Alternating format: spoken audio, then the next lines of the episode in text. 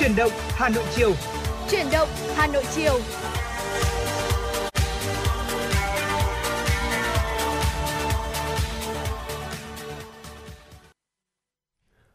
Xin kính chào quý vị đại biểu, ờ, quý vị và các bạn. Ngày hôm nay thì ờ, chúng ta sẽ cùng đến với ờ, chương trình chuyển động Hà Nội chiều ngày hôm nay. Vâng, đã hôm nay là một cái ngày cũng cận Giáng sinh rồi. À hôm nay là ngày Giáng sinh chứ đúng không? Ngày hôm nay thì chúng ta sẽ cùng nói về một chút về Giáng sinh ha. Hôm nay là một ngày khá đặc biệt. Mặc dù đây là một phong tục của người gọi là người công giáo của những người công giáo nha, để mừng ngày Chúa sinh ra đời. Nhưng mà cũng là một cái ngày mà rất nhiều những bạn trẻ Việt Nam cũng sẽ được nhận những món quà, một sự tạ giao lưu với tim văn hóa rất là tuyệt vời Đấy. và chắc chắn là những câu chuyện về Giáng sinh sẽ được kể rất nhiều trong à, ngày hôm nay, có đúng không à, Bảo châu Vâng và tôi hoàn toàn đồng ý với ý kiến của Tuấn Kỳ. Nhưng mà trước hết thì uh, Tuấn Kỳ ơi hãy để cho Bảo Trâm gửi một lời chào đến cho quý vị thính giả đang nghe đài. Và quý vị thân mến trong buổi chiều ngày hôm nay thì uh, Bảo Trâm và uh, Tuấn Kỳ rất là vui khi mà được đồng hành với quý vị đặc biệt là trong một ngày mà cũng rất là đặc biệt như thế này được không nào? Uh, ngày lễ Giáng sinh. Ngày hôm nay thì đã là 24 tháng 12 rồi. Và trong tối ngày hôm nay 24 tháng 12 thì là cái thời khắc mà ngày lễ này sẽ diễn ra được uh, được sôi động nhất với rất là nhiều những hoạt động diễn ra. Và và tôi thì uh, thú thật rằng là mọi năm thì mình cũng không rõ lắm là với các bạn mà bên công giáo thì các bạn đón giáng sinh như thế nào. Uh, với quý vị thính giả nào mình đang nghe đài mà mình uh, là người công giáo thì quý vị cũng có thể là chia sẻ những hoạt động uh, về ngày này với chúng tôi. Uh, chúng tôi chỉ nhớ là ngày cấp 3 tuần kia trong lớp của tôi thì có một bạn uh, bạn ấy thuộc về bên Thiên Chúa giáo và uh, sau cái buổi tối 24 tháng 12 này, ngày hôm sau đi học thì bạn mang cho chúng tôi rất là nhiều quà, rất là nhiều bánh kẹo nữa và bạn có chia sẻ rằng là ngày lễ của các bạn rất là vui. Tuy nhiên thì là lúc đấy thì chúng tôi cũng chưa có nhiều thời gian để mà tìm hiểu về uh, ngày lễ này. Uh, tuy nhiên thì uh, uh, với người Việt Nam chúng ta thì lễ Noel cũng dần dần đã trở thành một cái kỳ nghỉ uh, cũng như là một cái kỳ lễ rất là đáng nhớ nữa không nào? Và có lẽ là để uh, khởi động cho một à, buổi chiều cho một chuyển động Hà Nội chiều ngày hôm nay. Thật là nhiều những cái à, cảm xúc nhiều một cái không khí à, một chút Giáng sinh thì à, bây giờ Bảo Trâm xin được mời quý vị chúng ta sẽ cùng nhau thư giãn với một ca khúc. Ở đây là một ca khúc cũng được uh, nhiều bạn trẻ lắng nghe gần đây.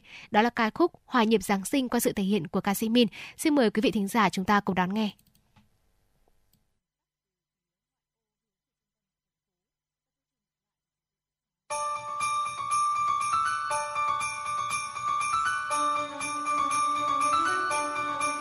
Cùng bên nhau đón giáng sinh, trao tặng nhau những chân tình để thêm ấm áp giữa đêm mùa đông. Từ trên cao tuyết đã rơi những thiên thần bay khắp trời nào ta cùng hoa nhịp giáng sinh.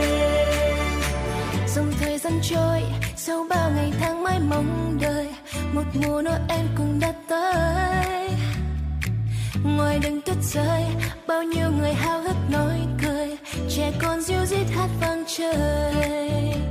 Thật là vui, thật là vui, thật là vui như thế, thật tuyệt vời như thế. Bao trái tim hoa nhịp say mê.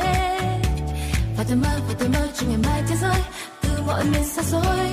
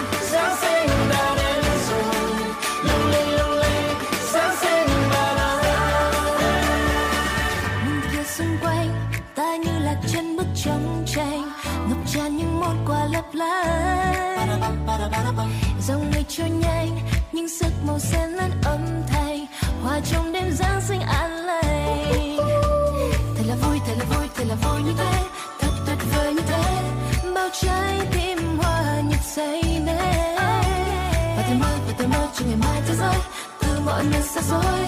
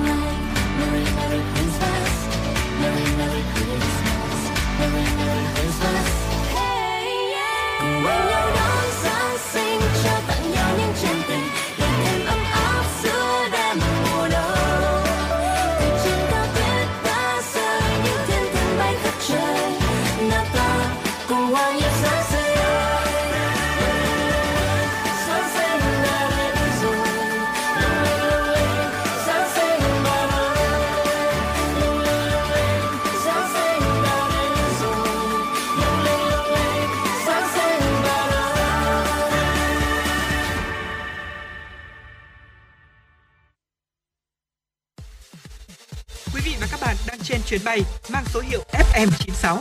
Hãy thư giãn, chúng tôi sẽ cùng bạn trên mọi cung đường.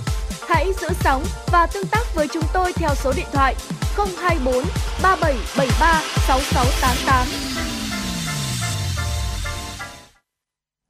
Quý vị thân mến và vừa rồi là Giáng sinh an lành. Xin lỗi quý vị, vừa rồi là ca khúc Hòa nhịp Giáng sinh qua sự thể hiện của ca sĩ Min và Vincom. Còn bây giờ thì chúng tôi xin mời quý vị chúng ta hãy cùng đến với phần điểm tin. Thưa quý vị, Sở Giao thông Vận tải Hà Nội vừa có công văn về tăng cường công tác kiểm soát hoạt động kiểm định xe cơ giới đường bộ trên địa bàn Hà Nội, gửi các trung tâm đăng kiểm xe cơ giới. Sở Giao thông Vận tải thành phố Hà Nội yêu cầu các đơn vị giả soát và thực hiện đầy đủ các công đoạn theo quy trình về kiểm định an toàn kỹ thuật và bảo vệ môi trường phương tiện giao thông cơ giới đường bộ quy định tại thông tư số 16/2021 của Bộ Giao thông Vận tải quy định về kiểm định an toàn kỹ thuật và bảo vệ môi trường công đoạn trong dây chuyền kiểm định theo quy định thực hiện các giải pháp, biện pháp để kịp thời khắc phục những sơ hở bất cập nhằm loại bỏ những cơ hội, điều kiện phát sinh nhũng nhiễu tiêu cực trong mọi hoạt động kiểm định xe cơ giới. Tổng hợp kết quả thực hiện báo cáo Sở Giao thông Vận tải trước ngày 31 tháng 12 năm 2022, Sở Giao thông Vận tải Hà Nội giao thanh tra sở thực hiện kế hoạch thanh tra, kiểm tra đối với hoạt động kiểm định xe cơ giới trên địa bàn, kịp thời báo cáo, đề xuất xử lý vi phạm theo thẩm quyền.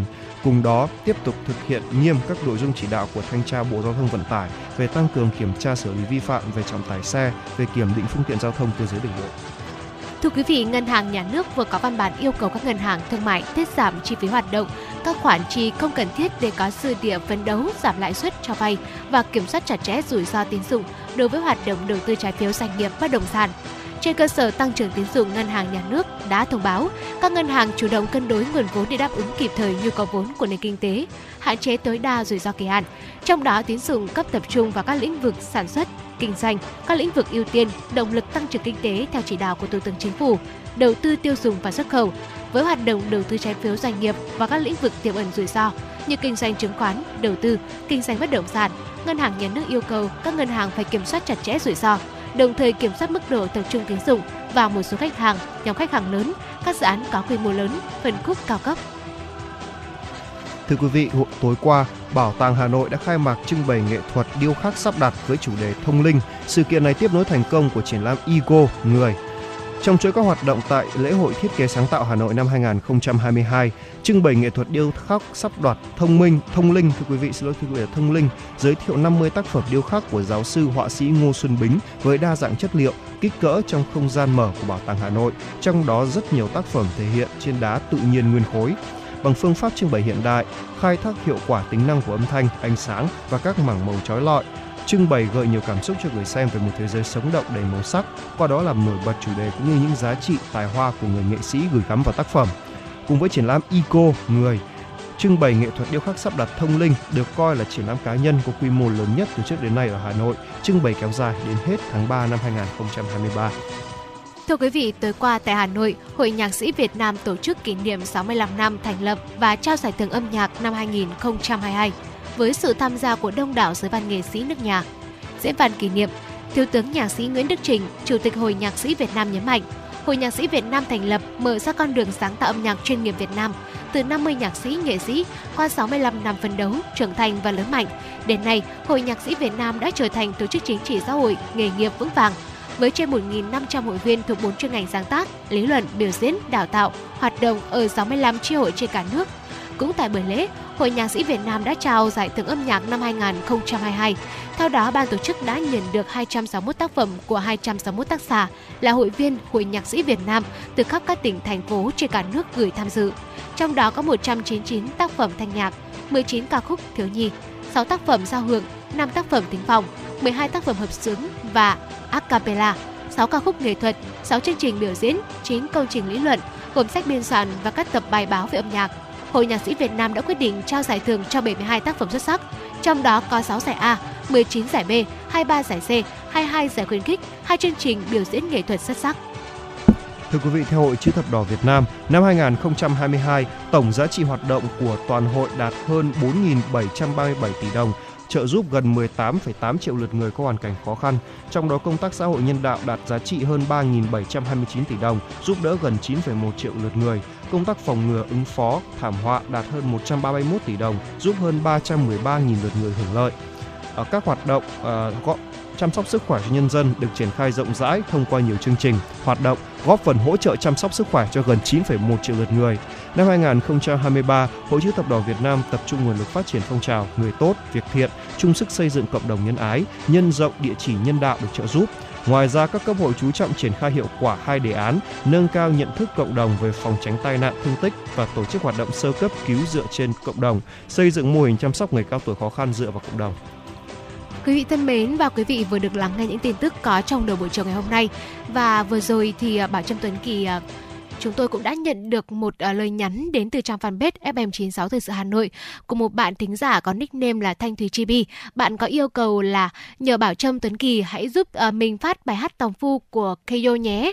Vâng, bây giờ thì để đáp ứng yêu cầu của bạn Thanh Thùy Chibi cũng như là để giúp quý vị thính giả chúng ta có những giây phút thư giãn của âm nhạc, xin mời quý vị hãy cùng đến với ca khúc Tòng Phu qua sự thể hiện của giọng ca Keyo.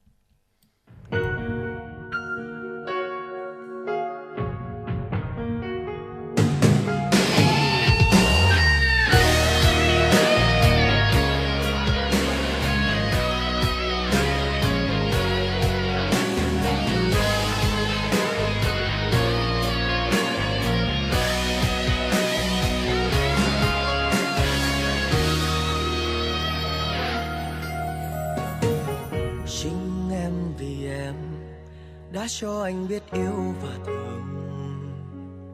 Mà tại sao chớ chiêu em là gió, lướt qua nhanh để anh, động lại hơi sương. Hoa mỹ trong câu ca này. Để một ngày nào kia, con tim em lắng nghe. Nhìn thấy em lao đầu dũng khi nào. Để giang cánh tay ôm lấy vào khó để chăm lo một người con gái ấm no hạnh phúc đến khi cuối đời. Bởi nghèo, quả nhiên là ai cũng thế thôi. Chẳng ai chọn cách nắm tay một người mà quên đi hoàn cảnh trước mắt lầm than. Vì quá ngu si hay vì em đã yêu vội vàng. Vì cả tương lai nên là em cha nợ cứu mang. Một nụ hồng thơ ngây, đôi vai phải chịu nhiều gánh vác. Giờ mang thêm đau thương vì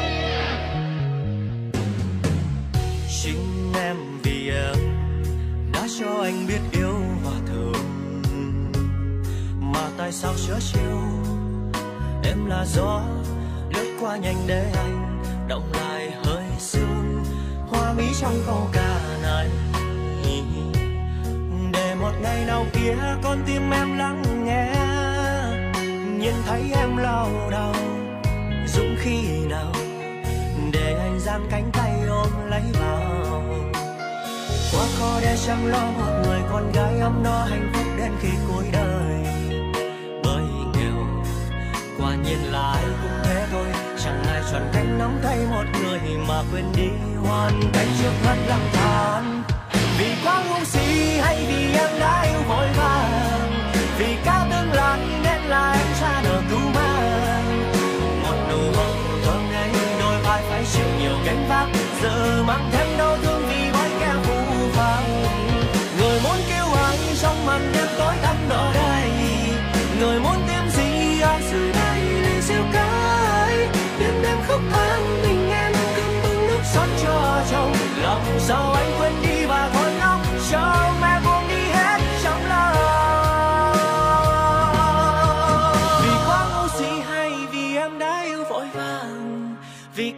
Vàng nên là em cha nợ cứu mang. Một nụ hồng thơ ngây, đôi vai phải chịu nhiều gánh vác. Giờ mang thêm đau thương vì bao kẻ dối ra. người muốn yêu ai trong màn đêm tối thăm đọa đầy. Người muốn tìm gì ở dưới đây, lời siêu tới đêm đêm khóc than, mình em không bưng nước sóng cho chồng. Làm sao anh quên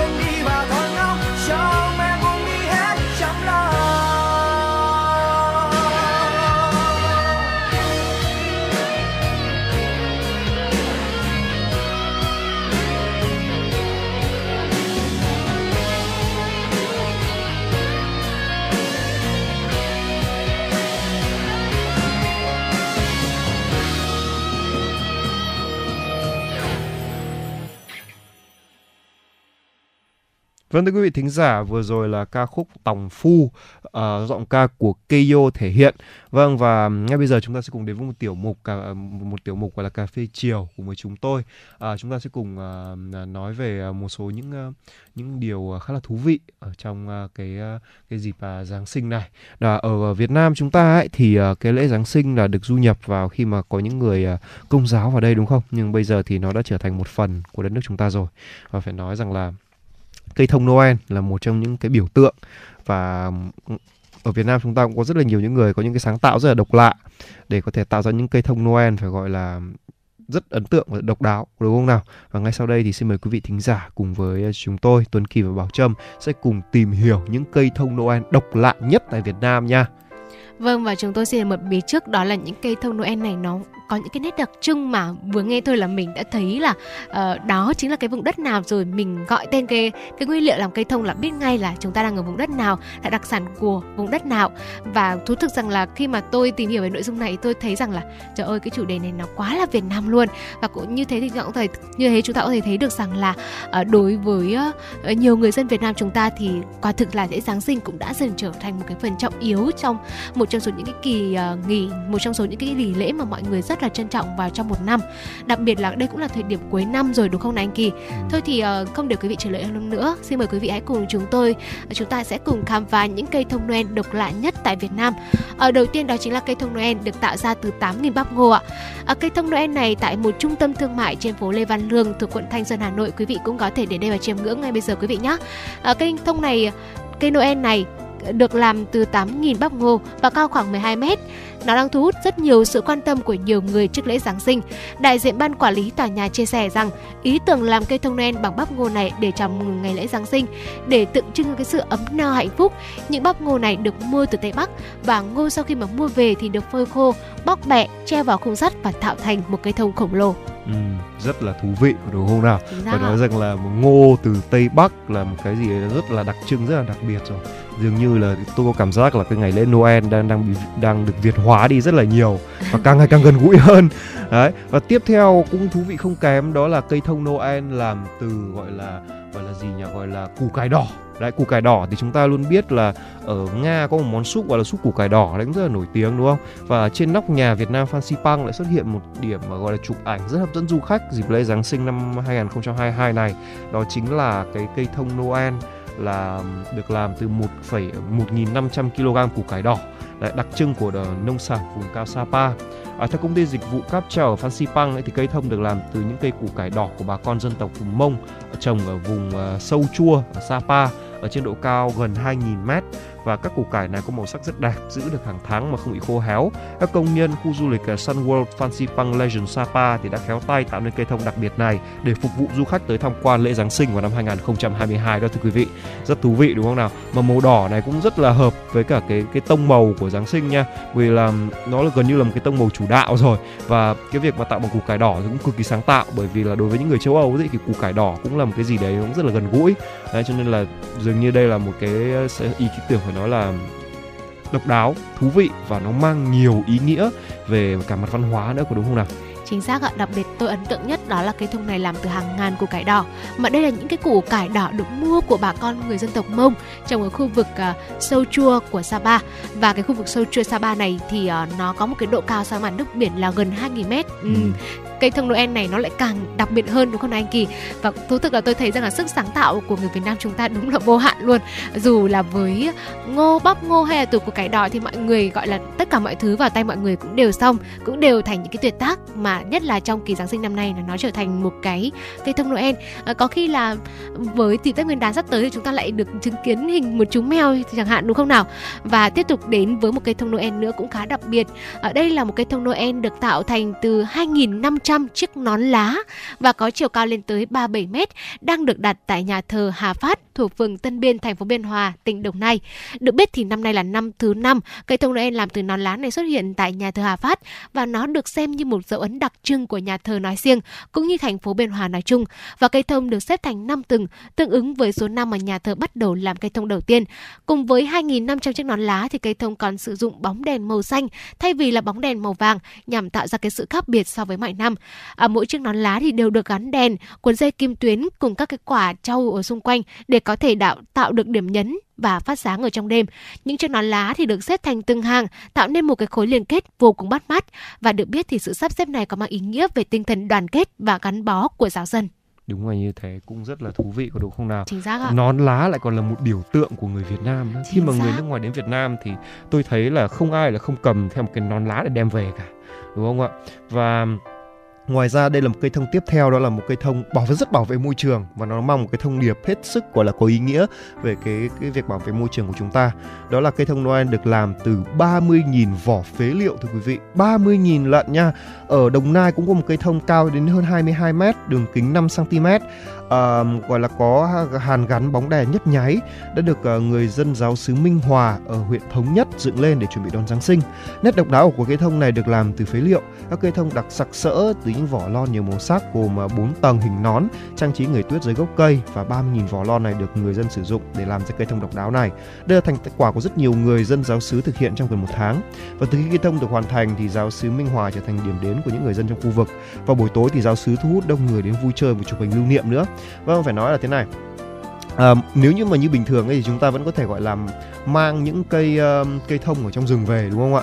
Nhưng mà ở Việt Nam thì lại được uh, gọi là chúng ta sáng tạo từ ngô, từ củ cải đỏ. Nhưng mà đặc biệt là cái cây thông này tôi lại mang một cái, cái ý nghĩa rất là của nhân văn về bảo vệ phải, phải bảo vệ môi trường sống của chúng ta.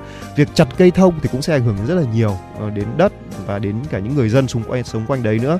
Đấy. Và thêm một điều nữa là cái này thì cũng không chỉ là bảo vệ môi trường rừng mà còn là bảo vệ những cái gọi là tái chế việc tái chế lọ, lọ, vỏ lon của chúng ta đúng không nào? Chị ra ạ, công nhận là bà con giáo dân quá là sáng tạo đúng không nào anh Kỳ? Ờ, chúng ta gọi là một mũi tên mà chúng nhiều đích luôn chứ không chỉ còn là hai đích đâu kìa. Đúng, rất đa Và- nghĩa. Chính xác ạ. Và đến với một cây thông tiếp theo thì cũng khá là thú vị quý vị ơi. Đó là cây thông Noel được làm từ lá bàng khô. Với bàn tay khéo léo thì chị Bích Ngọc ở Yên Bái đã sáng tạo cách cách làm cây thông Noel bằng lá bàng khô. Cây thông Noel độc lạ này thì còn mang thông điệp là bảo vệ môi trường nữa. Ừm, thấy là Rất năm nay rất nhiều cây thông có ý nghĩa độc đáo đúng không nào? Và chia sẻ cách làm cây thông từ lá bàng khô, chị Ngọc cũng cho biết là tập trung thì làm mất khoảng 1 2 ngày thôi. Và để cây thông đẹp mắt thì chị đã chọn những chiếc lá có kích cỡ ờ, đều nhau và hơi cong một chút, đặc biệt là không bị rách. Một cây thông Noel cao 1,2 mét thì cần khoảng là một bao tài lá. Như vậy là chúng ta có để tôi xem nào, một này, hai này, ba, bốn, năm cây thông, năm cây thông được uh, sáng tạo vừa độc vừa lạ mà bên cạnh đó thì nó còn mang ý nghĩa rất là đặc trưng mà không chỉ đặc trưng về vùng miền đâu mà nó còn mang những cái ý nghĩa rất tích cực trong cuộc sống nữa. đúng là như thế. Và cứ mỗi lần à, Giáng sinh qua đi đến ấy thì các các bà con giáo dân hay kể cả những người không theo đạo họ cũng có những cái sáng tạo riêng để ăn mừng à, Giáng sinh của mình. Vì là kỳ ý nghĩa một kỳ ý nghĩa rất đẹp của Giáng sinh năm đó đó là à, sự đoàn tụ đoàn viên. Nó cũng quan trọng chẳng kém gì cái Tết à, Nguyên đán của chúng ta đâu. Chính xác ạ. và dường như là cái Giáng sinh này thì dường như là có một cơ hội nữa để à, một cái dịp nữa để chúng ta có thể có cớ để, để cùng đoàn tụ đặc biệt là với những người con mà đi xa nhà có đúng không ạ? Vâng ạ. Và ngay bây giờ tiếp tục với không gian âm nhạc của chúng à, chúng tôi thì à, chúng tôi sẽ cùng à, muốn gửi tới quý vị à, một à, ca khúc phải nói là mang tinh thần của Giáng sinh rất mạnh đó, được những ca khúc này, ca khúc này thì là bằng tiếng Anh nha, thưa quý vị, và được hát rất nhiều năm và ngay bây giờ chúng ta sẽ cùng đến với ca khúc All I Want for Christmas Is You do Marian Carey thể hiện.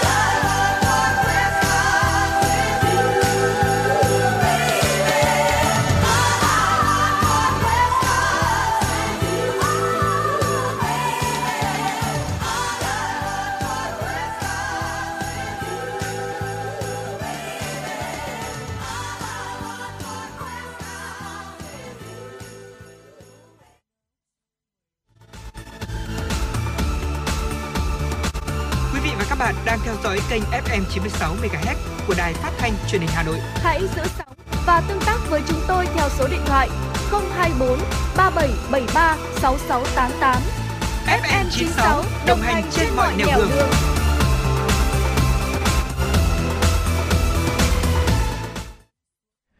Thưa quý vị thính giả, tiếp tục với chuyển động Hà Nội của chúng tôi. Xin mời quý vị thính giả cùng đến với một số thông tin do phóng viên Kim Anh thực hiện và gửi về cho chương trình.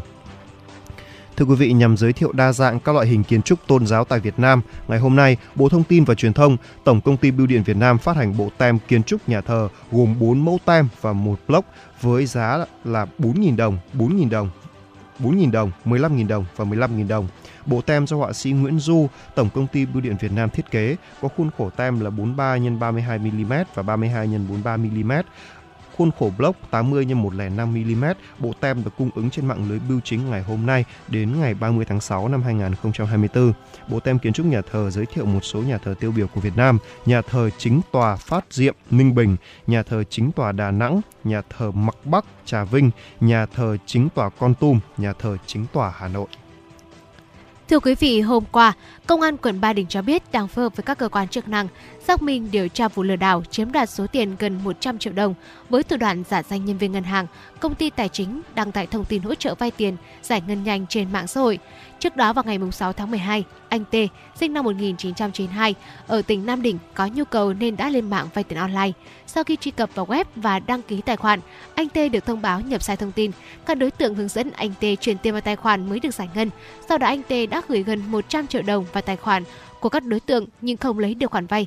Lúc này anh T mới biết mình bị lừa và đến công an phường Vĩnh Phúc quận Ba Đình trình báo. Công an thành phố Hà Nội đề nghị người dân cảnh giác trước các loại hình được quảng cáo là vay tiền nhanh chóng, dễ dàng, giải ngân trong ngày thông qua các trang mạng, mạng xã hội, app vay tiền. Những lời mời chào vay tiền với thủ tục nhanh gọn, chỉ cần đóng phí bảo lãnh để giải ngân là có thể là bẫy của các đối tượng lừa đảo. Nếu có nhu cầu vay vốn, người dân nên tìm hiểu kỹ và trực tiếp đến trụ sở chi nhánh của các ngân hàng để được tư vấn và hướng dẫn.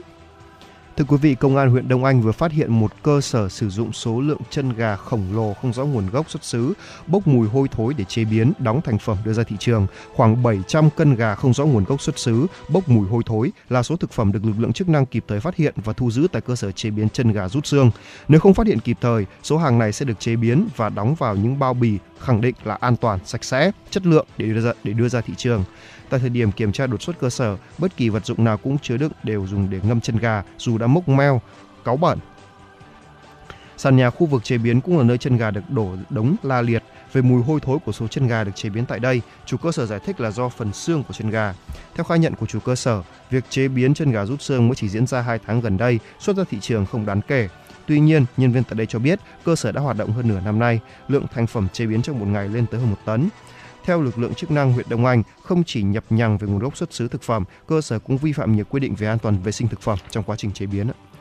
Thưa quý vị, ngày hôm nay, Công an quận Hà Đông thông tin về việc đã kịp thời cứu nạn, hướng dẫn thoát nạn 11 người gặp nguy hiểm trong đám cháy tại chung cư cao tầng khu đô thị Văn Khê, phường La Khê, quận Hà Đông, Hà Nội.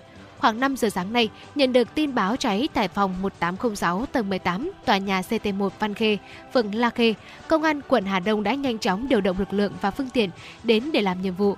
Lực lượng chữa cháy cứu nạn khu vực 4 công an thành phố Hà Nội cũng điều động xe chữa cháy và các cán bộ chiến sĩ đến phối hợp tìm kiếm cứu nạn vừa chữa cháy vừa phân công lực lượng nhanh chóng triển khai cứu nạn, hướng dẫn thoát nạn. Khi phát hiện cụ bà gặp nguy kịch không di chuyển được, lực lượng chữa cháy đã cõng cụ từ tầng 18 leo thang bộ xuống đến nơi an toàn, đồng thời tiếp cận hiện trường, tiếp tục giả soát cứu và hướng dẫn được 11 người bị mắc kẹt thoát nạn. Các mũi cổng khác xử lý đám cháy xuất phát từ khu vực phòng ngủ căn hộ trên. Khoảng 20 phút sau thì đã dập tắt hoàn toàn. Vụ cháy đã không có thiệt hại về người, nguyên nhân đang được điều tra làm rõ. Vâng thưa quý vị, vừa rồi là một số thông tin do phóng viên Kim Anh đã thực hiện và gửi về cho chương trình. Ngay bây giờ chúng ta sẽ cùng đến với một giai đoạn âm nhạc trước khi đến với phần thông tin quốc tế. ạ.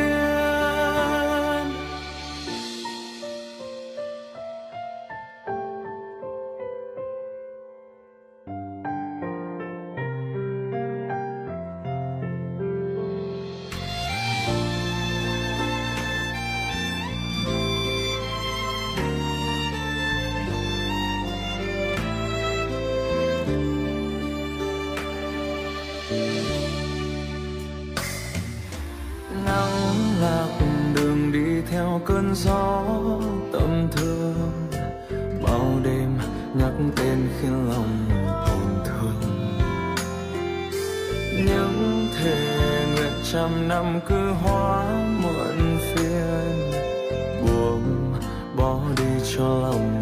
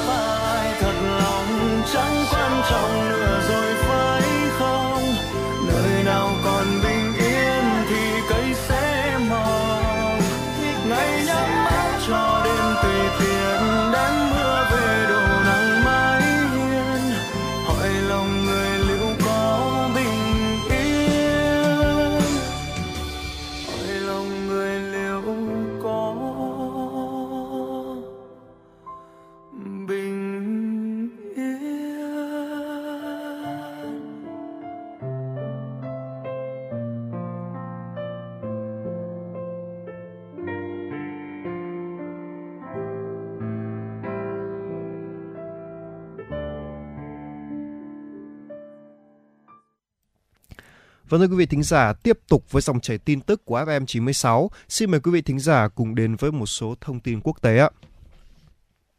Thưa quý vị, Nga có thể cắt giảm sản lượng dầu tới 7% từ đầu năm tới để đáp trả việc phương Tây áp giá trần với mặt hàng này. Đây là cảnh báo được Phó Thủ tướng Nga Alexander Novak đưa ra hôm qua. Theo ông Novak, mức cắt giảm có thể từ 500.000 đến 700.000 thùng mỗi ngày, tương đương với 5 đến 7% tổng sản lượng khai thác của Nga.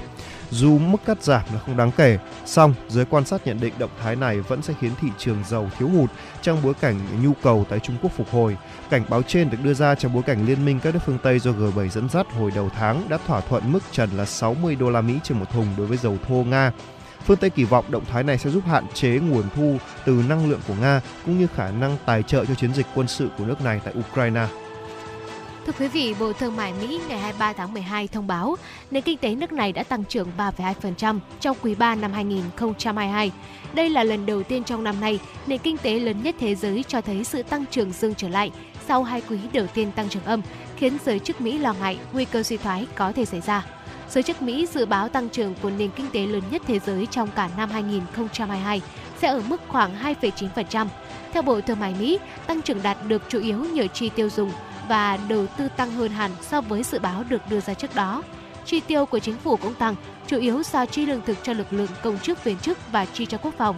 Giới chuyên gia tại địa bàn nhận định, nền kinh tế Mỹ tăng trưởng dương và các hộ gia đình tiếp tục chi tiêu là tín hiệu tích cực trong bối cảnh Cục Dự trữ Liên bang Mỹ Fed đã lãi suất đã tăng lãi suất tới 7 lần trong năm 2022 nhằm kiềm chế lạm phát nhưng vẫn tránh được nguy cơ đẩy nền kinh tế rơi vào suy thoái. Tuy nhiên, tín hiệu tích cực trong lĩnh vực kinh tế vẫn chưa giúp thị trường chứng khoán Mỹ khởi sắc. Thưa quý vị, một vụ tai nạn liên hoàn liên quan đến 50 xe ô tô và xe tải xảy ra trên đường cao tốc tại bang Ohio, đông bắc nước Mỹ. Thông tin ban đầu cho thấy ít nhất một người đã thiệt mạng và nhiều người khác bị thương. Lực lượng chức năng đã mất nhiều thời gian để phân làn, tránh ách tắc trên toàn tuyến. Bão tuyết khiến tầm nhìn hạn chế được cho là nguyên nhân gây ra vụ tai nạn. Cơ quan Thời tiết Quốc gia Mỹ ngày hôm qua cảnh báo hơn 200 triệu người, tương đương 60% dân số Mỹ, nằm trong khu vực cảnh báo thời tiết nguy hiểm do bão lớn. Đây là phạm vi cảnh báo lớn chưa từng có tại Mỹ. Tại Mỹ, hàng chục triệu người đang phải đối mặt với cơn bão mùa đông gây ra cái lạnh thấu xương, bão tuyết và mất điện, khiến nhiều kế hoạch gặp gỡ sum họp dịp nghỉ lễ cuối năm bị hủy bỏ. Thưa quý vị, GL GBL vừa công bố mẫu tai nghe không dây Tour Pro 2 hỗ trợ khử tiếng ồn thích ứng và chủ động, cùng với hộp sạc chứa màn hình điều khiển cảm ứng LED 1,45 inch. JBL Tour Pro 2 là mẫu tai nghe True Wireless đầu tiên trên thế giới được trang bị hộp sạc thông minh. Người dùng có thể tương tác với màn hình cảm ứng LED rộng 1,44 inch, điều khiển trình phát nhạc, tùy biến các tính năng, tiền cuộc gọi, thông báo tin nhắn hay ứng dụng mạng xã hội trong thời gian thực mà không cần dùng đến điện thoại. Bạn cũng có thể tùy chỉnh điện thoại thông qua ứng dụng điều khiển JBL Headphone. GBL cho rằng đây là một tính năng mới mẻ và giúp năng suất, tạo thuận lợi cho người dùng. Bản thân tai nghe của Tour Pro 2 tương ứng với Bluetooth 5.3 LTE và được trang bị trình điều khiển 10mm, tăng so với 6,8mm có trên Tour Pro Plus. JBL cho biết tai nghe có thể kéo dài thời gian sử dụng lên đến 40 giờ. Với bản thân tai nghe có khả năng hoạt động trong khoảng 10 giờ trước khi cần sạc trong hộp. Đây là một cải tiến so với tổng số 32 giờ và 6 giờ tương ứng trên Turbo Plus khi ANC đang hoạt động. Mặc dù đánh giá từ Arting cho thấy rằng mức sử dụng trong thế giới thực chỉ khoảng 4,2 giờ và tổng thời lượng pin của nó là 16,8 giờ. Hy vọng rằng tai nghe mới sẽ cải thiện các khả năng này khi hoạt động trong đời thực. Bên cạnh đó thì Tour Pro 2 có 6 micro tích hợp giống như là Tour Pro Plus. Vâng thưa quý vị, ngay bây giờ sẽ quay trở lại với không gian âm nhạc của FM 96. Chúng ta sẽ cùng thưởng thức một giai điệu âm nhạc trước khi đến với phần tiếp theo của truyền động Hà Nội ạ.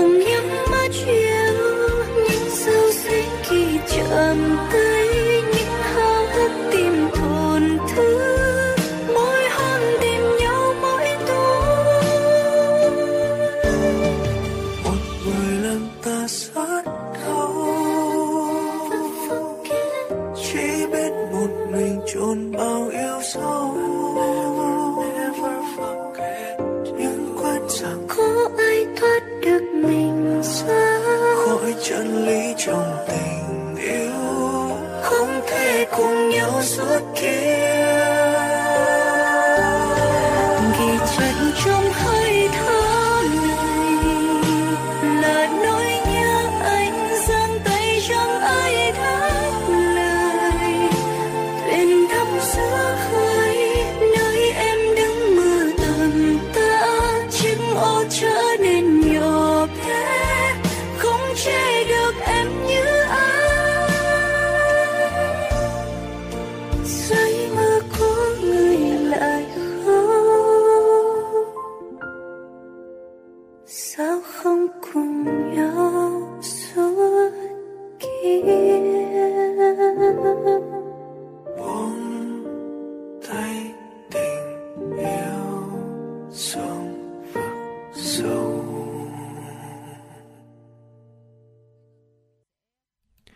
Vâng thưa quý vị, tiếp tục với chương trình truyền động Hà Nội của chúng tôi. À, với những người mà phượt thủ ấy thì chắc chắn là chúng ta rất là thích đi những chuyến đi phượt để có thể gọi là hiểu hết được về đất nước Việt Nam chúng ta có đúng không nào? Và không biết là các bạn đi hết chưa? Bởi vì ngay sau đây chúng tôi sẽ cùng đề cập đến những cái nhất ở Việt Nam và hãy lưu ý này, Sapa chưa phải nơi lạnh nhất nha thưa quý vị. Vâng thưa quý vị, hiện tại thì miền Bắc của nước ta đang bước vào một trong những cái đợt không khí lạnh mạnh nhất trong năm. Nhiệt độ thì giảm sâu và đôi lúc thì còn xuống dưới 10 độ C nữa.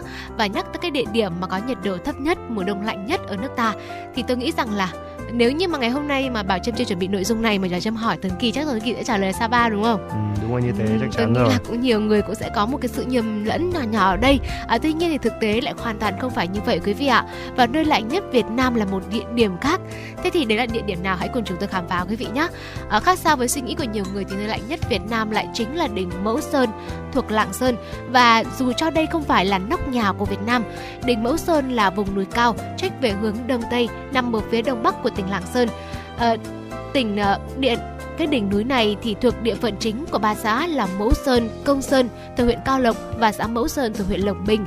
Từ trung tâm thành phố Lạng Sơn, quãng đường di chuyển tới đỉnh Mẫu Sơn dài khoảng 30 km về phía đông, hướng lên biên giới Việt Trung. Theo phân tích khoa học thì đỉnh núi Mẫu Sơn của tỉnh Lạng Sơn có nhiều đặc điểm để trở thành nơi lạnh nhất của cả nước. Yếu tố quan trọng nhất chính là do cấu tạo địa hình. Núi Mẫu Sơn nằm ở vị trí cánh cung phía bắc, là cửa ngõ đón gió mùa và theo ghi nhận gió thổi trên đỉnh núi có thời điểm đạt tới cấp 5, cấp 6, gió giật cấp 10. Mức gió này là một cái mức gió tương đương với cấp gió áp thấp nhiệt đới và bão. Chính vì các đặc điểm trên nên là thời tiết trên đỉnh Mẫu Sơn được đánh giá là rất khắc nghiệt, gió lạnh cùng với mây mù quanh năm bao phủ tạo nên một cảm giác rét buốt. Và theo thông tin trên tuổi trẻ tuổi đô thì trong một đợt không khí lạnh mạnh nhất vào đầu năm 2019, nhiệt độ đo được trên đỉnh Mẫu Sơn là âm 2 độ C và xuất hiện nhiều băng giá. Trong khi đó thì con số ở Sapa Lào Cai thì vẫn lớn hơn là 3 độ C và không có hiện tượng đóng băng. Theo thống kê của Đài khí tượng thủy văn Lạng Sơn, cùng với các đánh giá so sánh của các chuyên gia cũng đã cho thấy rằng mùa đông ở Mẫu Sơn là khắc nghiệt hơn cả và đang giữ kỷ lục là nơi lạnh nhất tại Việt Nam.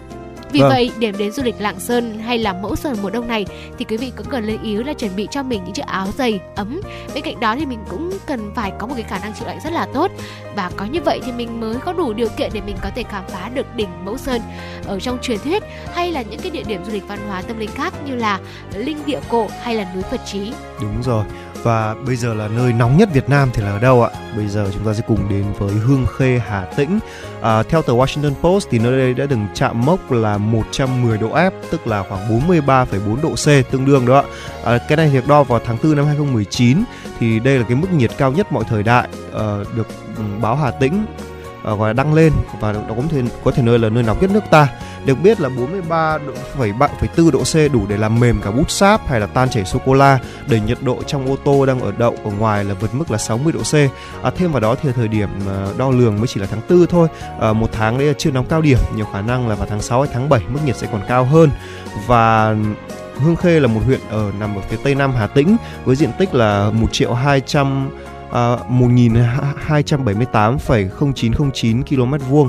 À, dân số ở đây là người Kinh chiếm chủ yếu còn lại các người dân tộc khác như là Thổ, Thái, Kinh hay là Chất à, địa bờ hình của huyện có nhiều đồi núi phía tây là giáp à, trực tiếp lãnh thổ Lào. Ở vị trí địa lý cũng như là những địa điểm khiến cho Hương Khê Hà Tĩnh trở thành nơi nóng nhất Việt Nam đó thưa quý vị nên là nếu như chúng ta có đến đây chơi thì hãy đừng quên là áo chống nắng và kem chống nắng ấy thưa quý vị nếu không bị bỏng rát đấy vì là tôi cũng đã từng đến đây rồi và mặc dù rất là đẹp nhưng mà cái nóng đó thì khó có thể nào mà chịu nổi đúng không nào là nóng gọi là thiêu đốt luôn đúng không ạ? Vâng. Và đó là chia sẻ của Tuấn Kỳ về nơi nóng nhất tại Việt Nam. Thế còn tại Việt Nam chúng ta thì đâu sẽ là hòn đảo lớn nhất đây? À, thưa quý vị, Việt Nam chúng ta sở hữu một cái tài nguyên biển đảo rất là phong phú. À, tính trên cả nước thì có tới hơn 3.000 hòn đảo lớn nhỏ khác nhau. Trong số tất cả những cái hòn đảo ấy thì hòn đảo lớn nhất chính là đảo Phú Quốc thuộc tỉnh Kiên Giang. Với diện tích khoảng 589 km vuông, đảo Phú Quốc hiện nay còn hai thị trấn lớn là Dương Đông và An Thới, cùng với 8 thị xã nhỏ khác nằm rải rác khắp hòn đảo này. Với những bãi tắm tuyệt đẹp là nước trong xanh cùng với bờ cát trắng mịn đã giúp cho nơi đây thu hút hàng ngàn lượt khách mỗi ngày. Không ít lần thì hòn đảo này được các tổ chức danh tiếng quốc tế vinh danh là một trong những hòn đảo đẹp nhất hành tinh hay là điểm đến biển đảo thiên nhiên hàng đầu trên thế giới. Những địa điểm hay là trải nghiệm du lịch nổi tiếng hàng đầu tại đảo Ngọc có thể kể đến tới như là ngắm hoàng hôn trên bờ biển, lặn đại dương ngắm san hô, tắm biển, ở thư giãn tại bãi dài, bãi sao, bãi khem, vui chơi tại những cái khu tổ hợp giải trí hiện đại hay là ghé thăm những ngôi chùa trăm tuổi như là chùa Sùng Hưng, Sùng Đức, Sùng Muôn. Vâng, ngoài ra thì vừa rồi là lớn nhất rồi, bây giờ chúng ta sẽ đến huyện đảo nhỏ nhất Việt Nam, đó là huyện đảo Cồn Cỏ thuộc tỉnh Quảng Trị. Ở huyện đảo này thì được thành lập vào năm mùng 1 tháng 10 năm 2004 à, thuộc đảo Cồn Cỏ thuộc xã Vĩnh Quang. Tuy nhỏ nhưng đây cũng là nơi rất là thú vị mà du khách đến đây có thể trải nghiệm và khám phá. Nhận nổi bật lên đó là hệ sinh thái rừng à, 3 tầng ở trên đảo Cồn Cỏ. Đó có thể được coi là hiếm ở Việt Nam bởi hòn đảo được kiến tạo từ núi lửa hàng triệu năm dưới biển khơi cơ. Và trải qua lịch sử hình thành qua chiến tranh, sau hơn 7 năm thành lập thì huyện đảo Cồn Cỏ vẫn giữ được vẻ ngoài hoang sơ hiếm có với hơn 70% diện tích là rừng. Cồn Cỏ cũng là nơi có nhiều loại thảo mộc quý hiếm. Ngoài ra du khách cũng có thể có rất nhiều những trải nghiệm như là lặn biển ngắm san hô hay là um, và chúng ta có thể được ờ, chúng ta có thể khám phá nhiều những cái đặc sản ở đây ở đồ biển. Từ lâu thì san hô đỏ được coi là báu vật và là sản vật quý của huyện đảo nhỏ này. Những dải san hô bao quanh huyện đảo có độ sâu là từ 4 mét trở lên. Những vị trí có mật độ san hô này sẽ tạo nên những hình khối rất đẹp mắt à, và đem tới những trải nghiệm cho du khách khám phá cũng hết sức thú vị đó thưa quý vị. Vâng quý vị thân mến và vừa rồi thì Bảo Trâm Tuấn Kỳ đã chia sẻ cho quý vị rất nhiều là những cái thông tin hấp dẫn về những cái địa điểm, những cái nhất của Việt Nam chúng ta đúng không nào? À, những cái nơi lạnh nhất này, à, nơi mà nóng nhất này, rồi hòn đảo lớn nhất tại Việt Nam, huyện đảo nhỏ nhất tại Việt Nam nữa và hy vọng rằng là quý vị chúng ta cũng đã có những giây phút thư giãn cùng với Bảo Trâm Tuấn Kỳ ở trong tiểu mục à, khám phá Việt Nam FM96 Travel. Thưa quý vị và hy vọng rằng là quý vị chúng ta có thể chinh phục được những cái nhất này của Việt Nam chúng ta. Và nếu quý vị nào mà chúng ta đã sưu tập đủ những cái nhất mà chúng tôi vừa kể tên thì cũng có thể là chia sẻ ngay những cái kỷ niệm của mình với chúng tôi thông qua trang fanpage FM96 từ giờ Hà Nội hoặc là có hotline 02437736688 quý vị nhé. Và trước khi đến với ờ, khung giờ tiếp theo của truyền động Hà Nội buổi chiều ngày hôm nay, ờ, xin mời quý vị chúng hãy cùng chúng tôi đến với ca khúc Ước mơ của mẹ qua sự thể hiện của Văn Mai Hương và Hứa Kim Tuyền.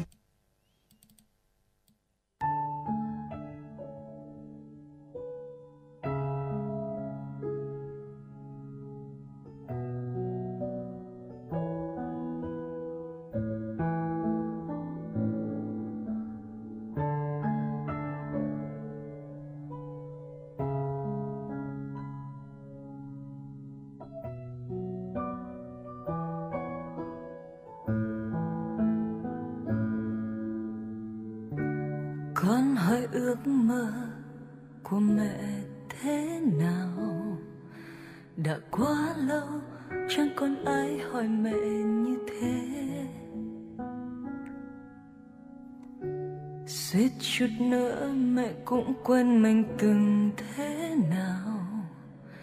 Cũng có ước mơ mơ được sống cuộc đời riêng mình. Khi con bé mẹ ước sau này lớn lên, mẹ sẽ tung bay đi khắp chân trời nhân thế. Rồi bỗng nhiên một ngày trong mẹ có con. Ước muốn khi xưa đã hóa ra con từ bao giờ. Mẹ cũng quên dần quên, ước mơ của mẹ là gì? Mẹ vẫn đang bận lo, làm sao có một bữa cơm no? Ngoài kia thế giới bao la rộng lớn, còn thế giới của mẹ chính là con. Là niềm vui của con, là ngôi nhà, là gia đình.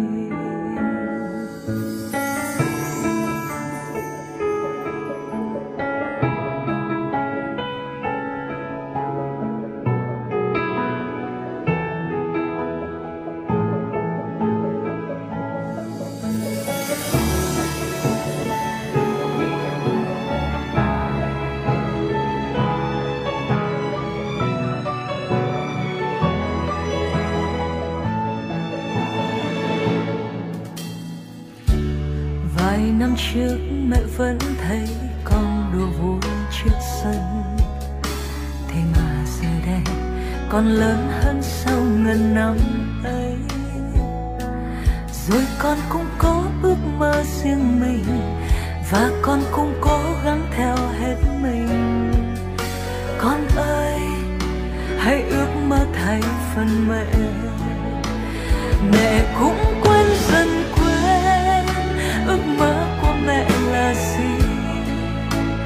mẹ vẫn đang bận lo. Làm sao có một bữa cơm no ngoài kia thế giới bao la rộng lớn, còn thế giới của mẹ chính là con. Là niềm vui của con, là ngôi nhà, là gia đình. Mẹ chẳng bao giờ tin, bé con của mẹ ngày ấy vừa chớp mắt vài giây con đã lớn lớn như thế này. Giờ con đã đứng ngay trước mẹ đây, và con đã chứng minh cho mẹ thấy rằng con đã lớn khôn mẹ vui lòng, mẹ vui lòng. Ước muốn khi xưa mẹ cất lại như một kỷ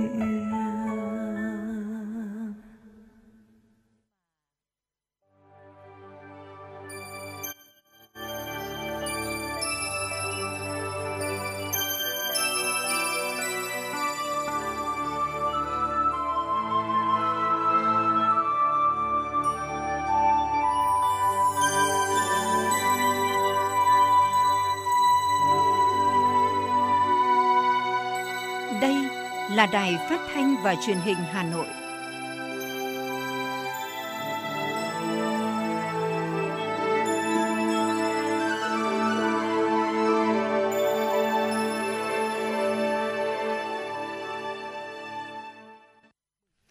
Quý vị và các bạn thân mến, bây giờ là 17 giờ ngày 24 tháng 12 năm 2022. Chương trình chuyển động Hà Nội chiều của chúng tôi đang được phát trực tiếp trên tần số FM 96 MHz của Đài Phát thanh Truyền hình Hà Nội. Chương trình cũng đã được phát trực tuyến trên trang web hanoitv.vn. Ngay sau đây, chúng tôi xin chuyển đến quý vị và các bạn những tin tức đáng quan tâm.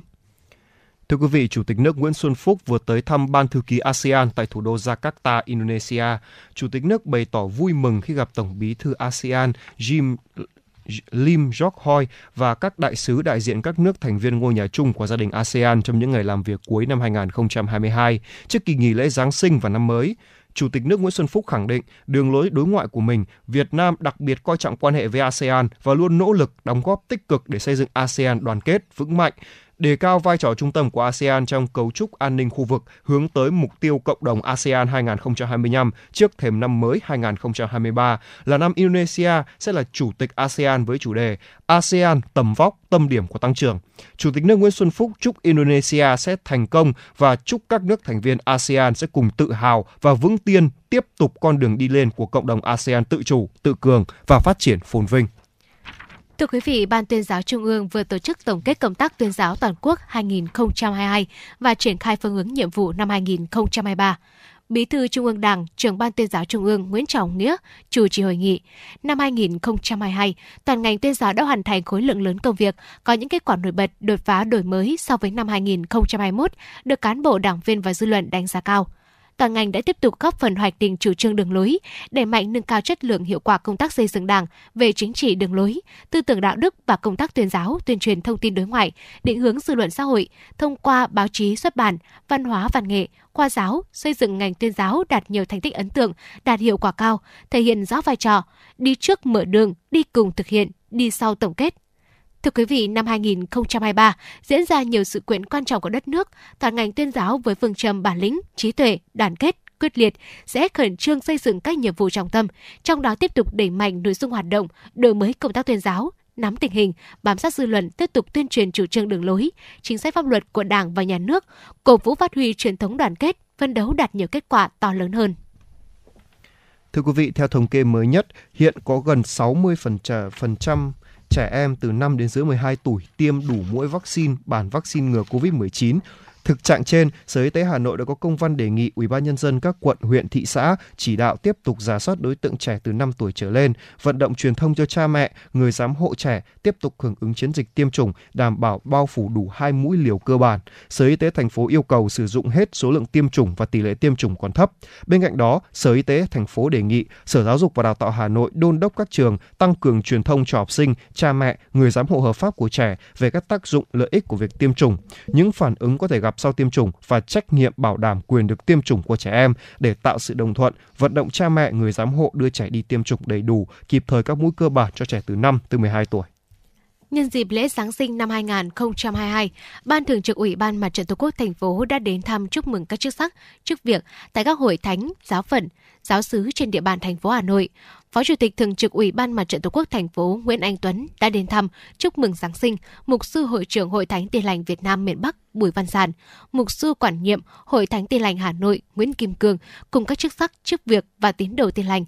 Phó Chủ tịch Mặt trận thành phố Nguyễn Sĩ Trường đến thăm chúc mừng giám mục Joseph Đỗ Quang Khang, giám mục phó giáo phận An Bắc Ninh thăm chúc mừng linh mục Đà Minh, Nguyễn Văn Kinh, linh mục chính sứ Đồi Cốc và giáo dân họ giáo Bến Cốc, huyện Sóc Sơn. Phó Chủ tịch Mặt trận thành phố Nguyễn Thị Kim Dung đã đến thăm chúc mừng Giáng sinh tại các giáo sứ Yên Khoái, huyện Ba Vì, giáo sứ Đồng Chiêm, huyện Mỹ Đức, giáo sứ Miên Thượng, huyện Ứng Hòa, cùng với những lời chúc tốt đẹp nhất nhân dịp lễ. Nhân dịp lễ trọng của đồng bào công giáo, Ủy ban Mặt trận Tổ quốc thành phố mong muốn các vị chức sắc dẫn dắt, vận động các tín đồ, tín hữu sống tốt đời đẹp đạo, kính Chúa, yêu nước, tích cực tham gia các cuộc vận động, phong trào thi đua yêu nước, chung sức xây dựng phát triển thủ đô. Nhân dịp này, Mặt trận thành phố đã trao tặng bò sinh sản và hơn 100 phần quà trị giá 1 triệu đồng mỗi suất và cho các hộ gia đình công giáo nghèo như một món quà Giáng sinh ấm áp mang đến niềm vui năm mới hạnh phúc. Thưa quý vị, Hãy tham gia bảo hiểm xã hội tự nguyện, bảo hiểm y tế hộ gia đình ngay hôm nay vì sức khỏe và sự ổn định cuộc sống của bản thân và gia đình. Bảo hiểm xã hội tự nguyện, bảo hiểm y tế hộ gia đình là chế độ bảo hiểm của Đảng và Nhà nước, không vì mục đích lợi nhuận, vì quyền lợi của nhân dân được nhà nước hỗ trợ kinh phí tham gia. Công nhân Việt Nam từ đủ 15 tuổi trở lên đều có thể tham gia bảo hiểm xã hội tự nguyện và được lựa chọn mức đóng bảo hiểm phù hợp với thu nhập của mình. Tham gia bảo hiểm xã hội tự nguyện khi tuổi già, người tham gia sẽ được hưởng lương hưu hàng tháng, được cấp thẻ bảo hiểm y tế miễn phí để chăm sóc sức khỏe, nhân thân được hưởng chế độ tử tuất. Người tham gia bảo hiểm y tế hộ gia đình được nhà nước giảm trừ kinh phí tham gia từ người thứ hai, được quỹ bảo hiểm y tế chi trả tối đa 100% chi phí khám chữa bệnh, bảo hiểm y tế, không giới hạn mức chi. Quyền lợi của chế độ bảo hiểm xã hội tự nguyện, bảo hiểm y tế hộ gia đình không ngừng được điều chỉnh cho phù hợp với điều kiện và mức sống tại từng thời điểm, đảm bảo cuộc sống và chăm sóc sức khỏe người th- cho người tham gia. Đảng và nhà nước chăm lo cho cuộc sống sức khỏe của nhân dân thông qua chính sách bảo hiểm xã hội, bảo hiểm y tế.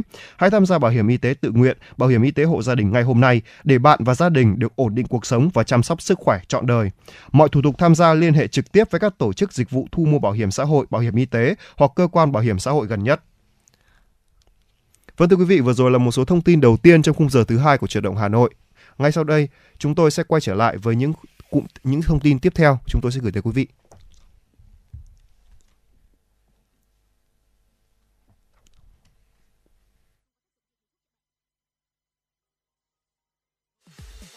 Quý vị và các bạn đang trên chuyến bay mang số hiệu FM96. Hãy thư giãn, chúng tôi sẽ cùng bạn trên mọi cung đường. Hãy giữ sóng và tương tác với chúng tôi theo số điện thoại 024 3773 6688. Thưa quý vị, tiếp tục với những thông tin do phóng viên Kim Anh thực hiện và gửi về cho chương trình. Xin phép ngay bây giờ Tuấn Kỳ và Bảo Trâm sẽ cập nhật đến cho quý vị thính giả ngay. Thưa quý vị, Cục cạnh tranh và Bảo vệ người tiêu dùng thuộc Bộ Công Thương vừa thông báo kết quả thanh tra việc chấp hành pháp luật về kinh doanh theo phương thức đa cấp đối với 3 công ty xử phạt 605 triệu đồng. Cụ thể, công ty trách nhiệm hữu hạn MTV New Image Việt Nam đã hoạt động bán hàng đa cấp tại tỉnh Phú Thọ khi chưa được Sở Công Thương tỉnh Phú Thọ xác nhận đăng ký hoạt động bán hàng đa cấp tại địa phương, xử lý vi phạm hành chính 170 triệu đồng. Công ty trách nhiệm hữu hạn MTV Thương mại Dịch vụ Hoàng Đạt không thực hiện đúng thủ tục sửa đổi bổ sung giấy chứng nhận đăng ký hoạt động bán hàng đa cấp với cơ quan có thẩm quyền, xử phạt 85 triệu đồng. Công ty trách nhiệm hữu hạn một thành viên Herbalife Việt Nam xử phạt vi phạm hành chính số tiền 350 triệu đồng do vận hành hệ thống công nghệ thông tin quản lý mạng lưới người tham gia bán hàng đa cấp không đúng với giải trình kỹ thuật khi đăng ký hoạt động bán hàng đa cấp. Từ 15 tháng 1 năm 2023, cơ cấu tổ chức mới của Bộ Nông nghiệp và Phát triển Nông thôn có 28 đơn vị, không còn 4 tổng cục. Cụ thể, theo quy định mới của Chính phủ, Bộ Nông nghiệp và Phát triển Nông thôn không còn 4 tổng cục, phòng chống thiên tai, thủy lợi, lâm nghiệp và thủy sản như trước đây. Thay vào đó là 6 cục chuyên ngành bao gồm Cục Thủy lợi, Cục Quản lý Đề điều và Phòng chống thiên tai, Cục Lâm nghiệp, Cục Kiểm lâm, Cục Thủy sản và Cục Kiểm ngư. Nghị định này có hiệu lực kể từ ngày 15 tháng 1 năm 2023. Thưa quý vị, theo thông tư số 15/2022 của Bộ Giáo dục và Đào tạo, quy định việc giảng dạy khối lượng kiến thức văn hóa trung học phổ thông trong cơ sở giáo dục nghề nghiệp có hiệu lực từ ngày hôm nay sẽ có 3 môn học bắt buộc với học sinh trong cơ sở giáo dục nghề nghiệp. Cụ thể, các môn học bắt buộc gồm toán, ngữ văn, lịch sử, các môn học lựa chọn gồm vật lý, hóa học, sinh học, địa lý. Thời lượng giảng dạy của các môn học như sau: toán, ngữ văn 252 tiết trên một môn học, vật lý, hóa học, sinh học, địa lý, lịch sử 168 tiết một môn học. Việc tổ chức giảng dạy phải đảm bảo các môn học được tổ chức theo lớp học với từng môn học. Mỗi lớp học không quá 45 người, mỗi môn học được giảng dạy trong 3 kỳ. Người đứng đầu Sở Giáo dục nghề nghiệp quyết định việc phân chia các kỳ và xây dựng kế hoạch giảng dạy bảo đảm thực hiện đầy đủ khối lượng kiến thức, yêu cầu cần đạt và thời lượng giảng dạy của môn học. Hạ hàng rào công viên thống nhất tiếp tục mở các công viên vườn hoa. Việc hạ thấp hàng rào công viên thống nhất tạo không gian mở với khu vực đường Trần Nhân Tông, kết nối không gian kiến trúc cảnh quan giữa đường Trần Nhân Tông, công viên thống nhất nhằm thực hiện giai đoạn 1 đề án tuyến phố đi bộ xung quanh Hồ Thiền Quang, dự kiến khai trương vào ngày 30 tháng 12 năm 2022, đang nhận được sự quan tâm và ủng hộ của đông đảo người dân, các chuyên gia. Việc chuyển công viên thống nhất từ công viên đóng sang mở không chỉ xóa bỏ rào cản giúp người dân dễ dàng tiếp cận với không gian công cộng mà còn góp phần phát huy giá trị đích thực của không gian xanh, nâng chất lượng sống của người dân. Không chỉ dừng lại ở công viên thống nhất, Hà Nội dự tính tiếp tục mở các công viên vườn hoa. Thưa quý vị và các bạn, chiến thắng Hà Nội Điện Biên Phủ trên không là thắng thắng lợi của cuộc chiến đấu đầy gian khổ hy sinh của các lực lượng vũ trang nhân dân trong cả nước, trong đó nòng cốt là bộ đội phòng không không quân và quân dân thủ đô Hà Nội. Dù 50 năm đã trôi qua, nhưng ký ức của nhiều nhân chứng lịch sử vẫn đủ để phác thảo phần nào bức tranh về Hà Nội 12 ngày đêm 1972 đầy vinh quang và tự hào. Ngay sau đây, xin mời quý vị thính giả cùng đến với phóng sự của chúng tôi. Ký ức 12 ngày đêm, quyết tử để thủ đô quyết sinh. Với Trung tướng Nguyễn Văn Việt, nguyên tiểu đoàn trưởng tên lửa 77, sư đoàn phòng không 361, một trong những đơn vị chấn giữ thủ đô, Điện Biên Phủ trên không là 12 ngày đêm chiến đấu không cần sức, khốc liệt nhất trong đời binh nghiệp của ông. Ông nhớ lại, sau 3 ngày bị đánh phá, việc vận chuyển đạn bị ùn tắc, đặc biệt đường giao thông vào Hà Nội phải qua hai con sông lớn là sông Hồng và sông Đuống càng thêm khó khăn. Mặc dù đã lập bến phà, cầu phao, song vẫn gây ra ùn tắc. Vì thế mà trong đợt đánh phá lần này, có đơn vị không tiếp tục chiến đấu liên tục được do đạn chưa trở đến kịp, hoặc số đạn chỉ còn ở dưới mức quy định tối thiểu. Tuy nhiên, các chiến sĩ đều động viên nhau, có thế nào ta đánh thế ấy, đã đánh là phải thắng. Phải làm nào là phải có những trận địa dự bị trận địa uh, cơ động để làm thế nào anh bố trí xung quanh đấy. Địch nó tưởng là mình thì ít nhưng mà địch nó tưởng nhiều lắm. Đến nay như này chuyển đây nay chuyển đây nó cứ trinh sát liên tục mà. Thế mà đi khi mà chiến đấu ấy, thì chúng tôi cố gắng là làm thế nào một đường bay vào thì phải bố trí được nhiều tiểu đoàn cùng đánh.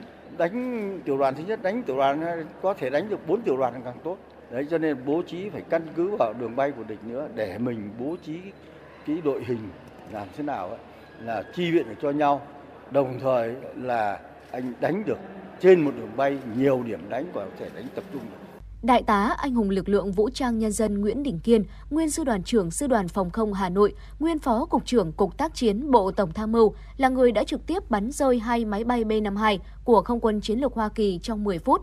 Ông kể, Sức mạnh của không quân chiến lược Mỹ không chỉ ở tính chất ồ ạt với số lượng lớn máy bay B-52 mà còn ở hệ thống gây nhiễu điện tử cực mạnh, tạo thành cái áo giáp điện tử vững chắc, che giấu toàn bộ lực lượng tiến công. Lầu Năm Góc khẳng định máy bay B-52 là bất khả xâm phạm. B-52 chỉ có thể bị rơi do thời tiết hoặc do trục trặc kỹ thuật, chứ quyết không thể bị bắn rơi vì hỏa lực của bộ đội phòng không và không quân Bắc Việt. Thế nhưng, dự báo trước được chiến lược, rút kinh nghiệm chiến đấu và tận dụng được tính năng vũ khí, khí tài, nên bộ đội tên lửa bước vào chiến đấu rất tự tin, bởi khí tài có thể đánh được, kinh nghiệm có, trình độ bộ đội được nâng cao. Nhờ đó, trong 12 ngày đêm, bộ đội tên lửa đã bắn rơi tại chỗ 16 chiếc B-52 tại Hà Nội. Trong đó, riêng tiểu đoàn của ông đã đánh 21 trận, bắn rơi 4 máy bay B-52, là một trong hai tiểu đoàn tên lửa bắn rơi B-52 nhiều nhất. Với thắng lợi này, một lần nữa khẳng định bản lĩnh và trí tuệ Việt Nam là nhân tố quyết định mọi thắng lợi của dân tộc ta trước kẻ thù xâm lược. Đại tá anh hùng lực lượng vũ trang nhân dân Nguyễn Đình Kiên chia sẻ. Thông qua những kinh nghiệm tác chiến của chúng ta trên trường và điều đó đã làm cho là cái cái cái cái, cái khi bước vào chiến dịch thì chúng ta đánh thắng. Đến điều thứ nhất là về cái vận dụng khai thác tận dụng được vũ khí khí tài sẵn có. Cái thứ hai nữa có thể nói là về ờ, thời cơ thì ta từ đầu đã nhận định như như một số cái thông tin đã nói tức là từ thời về chiến lược về chiến dịch là chúng ta đã biết từ trước và trong chiến đấu thì các cái kế hoạch đã được chuẩn bị rất là đầy đủ, tổ chức huấn luyện bộ đội đầy đủ. Ngoài lực lượng chính quy, những trận địa phòng không của dân quân tự vệ cũng góp phần không nhỏ làm nên chiến thắng. Điển hình là trận địa pháo cao xạ 14,5 ly của những chiến sĩ sao vuông nhà máy cơ khí Lương Yên, nhà máy cơ khí Mai Động, nhà máy gỗ Hà Nội tại Vân Đồn. Ngoài bãi sông Hồng lập nên kỳ tích bắn rơi máy bay F-111 cánh cụp, cánh xòe đêm 22 tháng 12 năm 1972 Nguyên xạ thủ số 1 Nguyễn Văn Hùng, tự vệ nhà máy cơ khí Lương Yên, kể về giây phút hạ máy bay F111 đầy tự hào. Thế coi là đúng hôm 22 tháng 12, đúng 9 giờ 45 phút thì coi như là đơn vị và vị trí chiến đấu. Thì đồng chí dám trực tiếp chỉ huy thì cứ nói rằng là gì? Hiện nay là máy bay địch đang cách Hà Nội và quãng khoảng gần 200 cây số cho nên là tất cả các cái đơn vị các khẩu đội chuẩn bị đánh theo phương án đánh chặn thì mình đặt các cái cọc tiêu các góc độ là 30, 45 và 75 thì đồng chí hô là gì? Hướng 14, góc độ 45, điểm xạ dài chuẩn bị. Thì đồng chí hô chuẩn bị thế xong một cái thì đồng chí hô là gì? Hiện nay mục tiêu là mất mất rồi. chị Mất rồi. Thì cho nên là tất cả đúng cái hướng đó thì lúc đó lệnh đồng chí chủ tịch giám nói là gì bắn thế là có đồng loạt lúc đó là đơn vị nổ súng Sau 50 năm, hình ảnh thủ đô Hà Nội bị tàn phá, ký ức về những ngày tháng anh hùng, chiến công anh dũng của quân và dân Hà Nội một lần nữa được sống dậy thật cảm động qua ký ức của những nhân chứng đã làm nên lịch sử. Với những người làm nên chiến thắng ấy, họ vẫn đang truyền lửa cho thế hệ trẻ bằng cách giáo dục truyền thống, kể chuyện lịch sử trong mỗi dịp kỷ niệm chiến thắng hay trong ngày thành lập Quân đội Nhân dân Việt Nam. Những việc làm nhỏ bé của họ góp phần để thế hệ trẻ của thủ đô mãi ghi nhớ và tự hào về những ngày gian lao mà anh Dũng năm xưa. Thưa quý vị và các bạn, những ngày này, lượng khách đến tham quan di tích nhà tù Hỏa Lò dường như đông hơn, bởi đến đây, du khách được tham quan triển lãm chuyên đề tìm lại ký ức, được tái hiện lại những thủ đoạn dã man của chế độ thực dân trong chiến tranh xâm lược nước ta.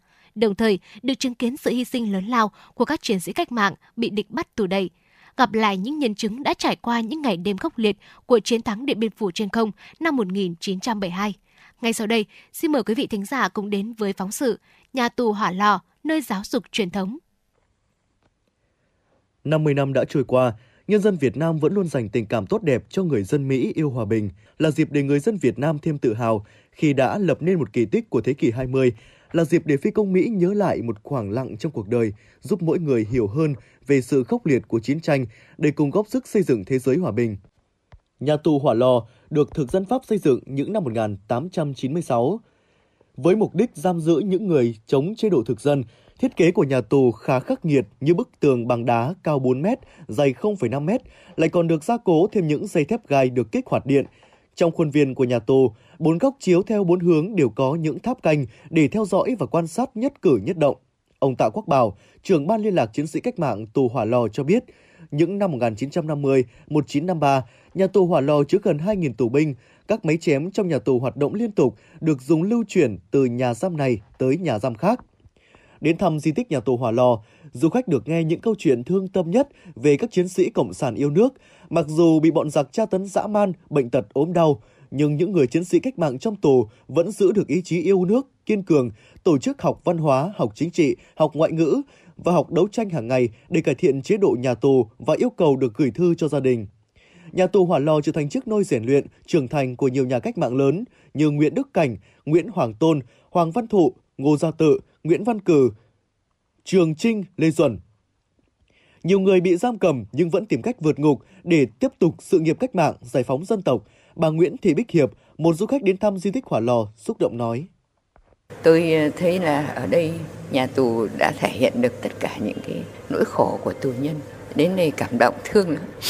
Chiến sĩ cách mạng hy sinh khổ quá, vào tù khổ khổ gian khổ để cho đất nước ngày nay được như thế này là nhờ các chiến sĩ đã kiên trung hy sinh dũng cảm quá tôi cảm động lắm Ngày nay, nhà tù Hỏa Lò là một trong những địa chỉ đỏ trên địa bàn thủ đô nhằm giáo dục truyền thống cách mạng cho các thế hệ. Ngoài việc tổ chức các cuộc giao lưu với các cơ quan đơn vị, doanh nghiệp, các tổ chức chính trị xã hội, những người có công với nước nhằm tìm hiểu truyền thống lịch sử hào hùng của dân tộc, Ban quản lý di tích còn tổ chức trưng bày theo chủ đề nhân các ngày kỷ niệm lớn của đất nước nhằm phục vụ nhiệm vụ chính trị của thành phố. Bên cạnh đó, Ban quản lý di tích còn kết nối với các địa danh như nhà tù Phú Quốc, Côn Đảo, Sơn La để tổ chức các sự kiện nhằm tri ân những người có công với nước. Trung bình mỗi ngày, có hàng trăm du khách tới tham quan di tích, trong đó có nhiều người là khách quốc tế. Bạn Vũ Lê Thành An tới thăm di tích cho biết.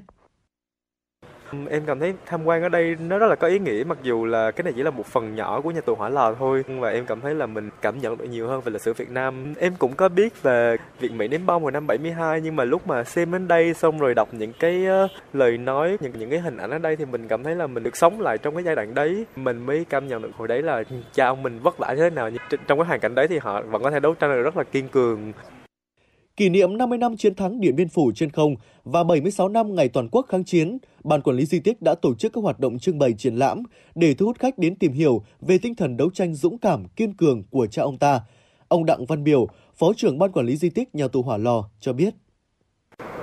Ngoài cái cuộc thi giao lưu tìm hiểu, phối hợp với các ờ, cơ quan ban ngành đoàn thể tổ chức địa bàn, phối hợp với nhà trường, thì ngoài ra thì mình cũng in một số những ấn phẩm để ờ, gọi là khách du lịch người ta tiếp cận được thứ hai nữa tờ gốc và một tuyên truyền trên các thông tin đại chúng là mình tạo điều kiện cho cái, việc mà tập huấn và đáp ứng được cái yêu cầu khách tham quan Thăm di tích nhà tù Hỏa Lò, du khách còn được tham gia các hoạt động như dâng hương tri ân, báo công, giao lưu, thi tìm hiểu lịch sử nhà tù Hỏa Lò. Nơi đây đã thành địa chỉ đỏ trong việc tuyên truyền giáo dục truyền thống yêu nước cách mạng cho các thế hệ hôm nay và mai sau. Ngay bây giờ chúng ta sẽ cùng thưởng thức một ca khúc về Hà Nội trước khi chúng ta đến với phần tiếp theo của chuyển động Hà Nội quý vị nhé. Vâng quý vị thân mến, và trước khi đến với ca khúc này thì bà Trâm cũng xin được nhắc lại hai kênh tương tác quen thuộc của chúng tôi, đó là hotline 024 3773 6688 hoặc là thông qua trang fanpage FM96 Thời sự Hà Nội. Còn bây giờ xin mời quý vị hãy cùng đến với ca khúc Hà Nội của tôi qua giọng ca của ca sĩ Mai Diệu Ly.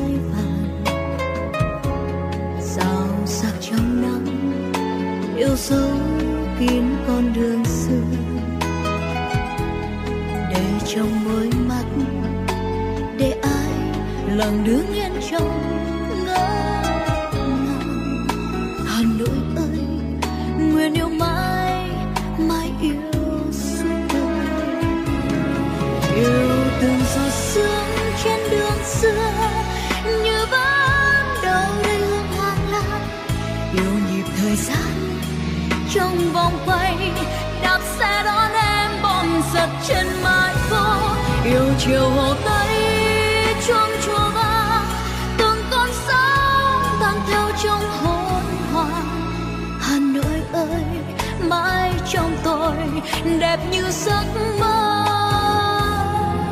Yêu từng giọt sương trên đường xưa như vẫn đâu đây hương hoang lan yêu nhịp thời gian trong vòng quay, đạp xe đón em bom giật trên mái phố yêu chiều hồ tây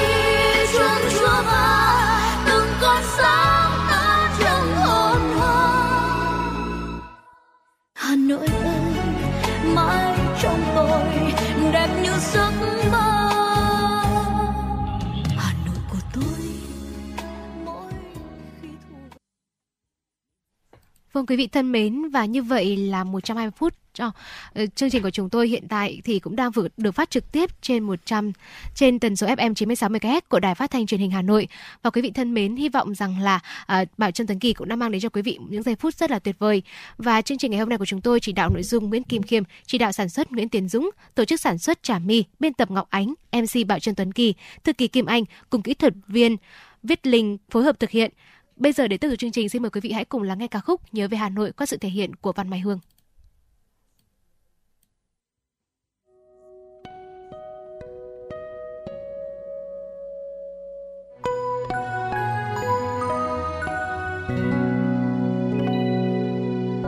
dù có đi bốn phương trời lòng vẫn nhớ về hà nội hà nội của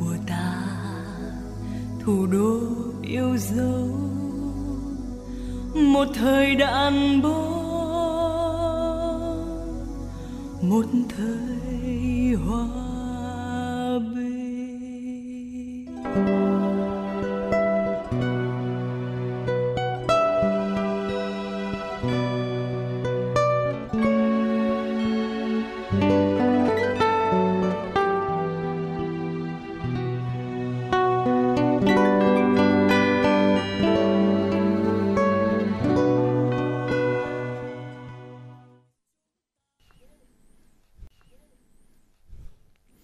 Thưa quý vị và các bạn, trong thời kỳ cách mạng công nghiệp lần thứ tư, việc phát triển nông nghiệp ở Việt Nam theo hướng công nghệ cao là tất yếu và cần thiết.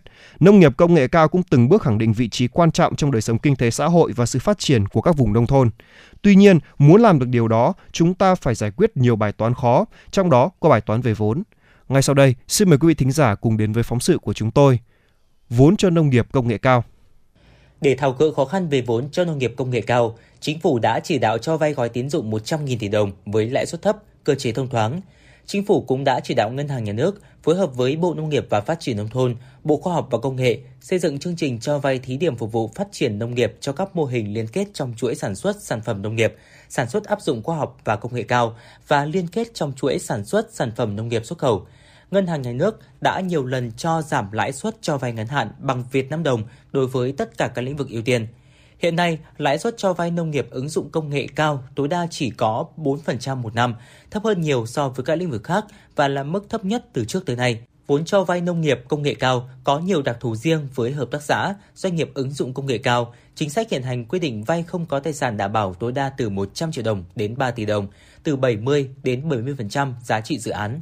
Bên cạnh đó, Ngân hàng Nhà nước đã ban hành riêng một quyết định chỉ đạo các ngân hàng thương mại dành khoảng 100.000 tỷ đồng để cho vay với lãi suất thấp hơn lãi suất vay thông thường từ 1 đến 1,5% một năm.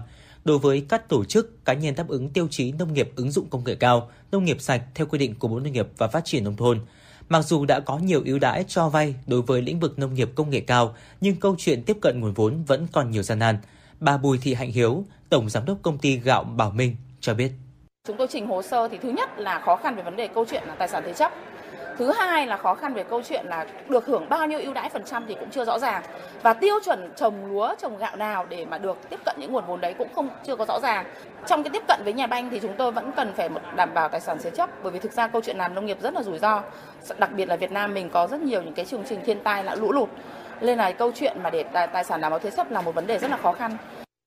Có một bất cập là các ngân hàng thì không tiêu vốn, nhưng tại sao doanh nghiệp, nhất là các doanh nghiệp nông nghiệp lại khó tiếp cận nguồn vốn để phát triển và mở rộng sản xuất?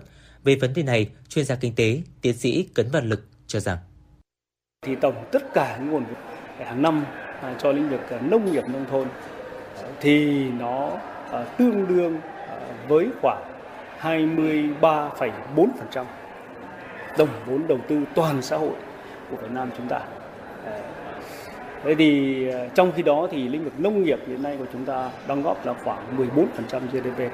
Như vậy ta thấy rằng là cái vốn bỏ ra so với đóng góp vào GDP của cái khối này lĩnh vực này nó chưa đạt kết quả như là mong muốn. Như vậy không có nghĩa rằng là chúng ta hoàn toàn thiếu vốn, không phải như thế. Mà cơ bản ở đây một mặt là có chỗ thiếu chỗ thừa. Ờ, mặt thứ hai là cái hiệu quả sử dụng đồng vốn rõ ràng nó là chưa cao.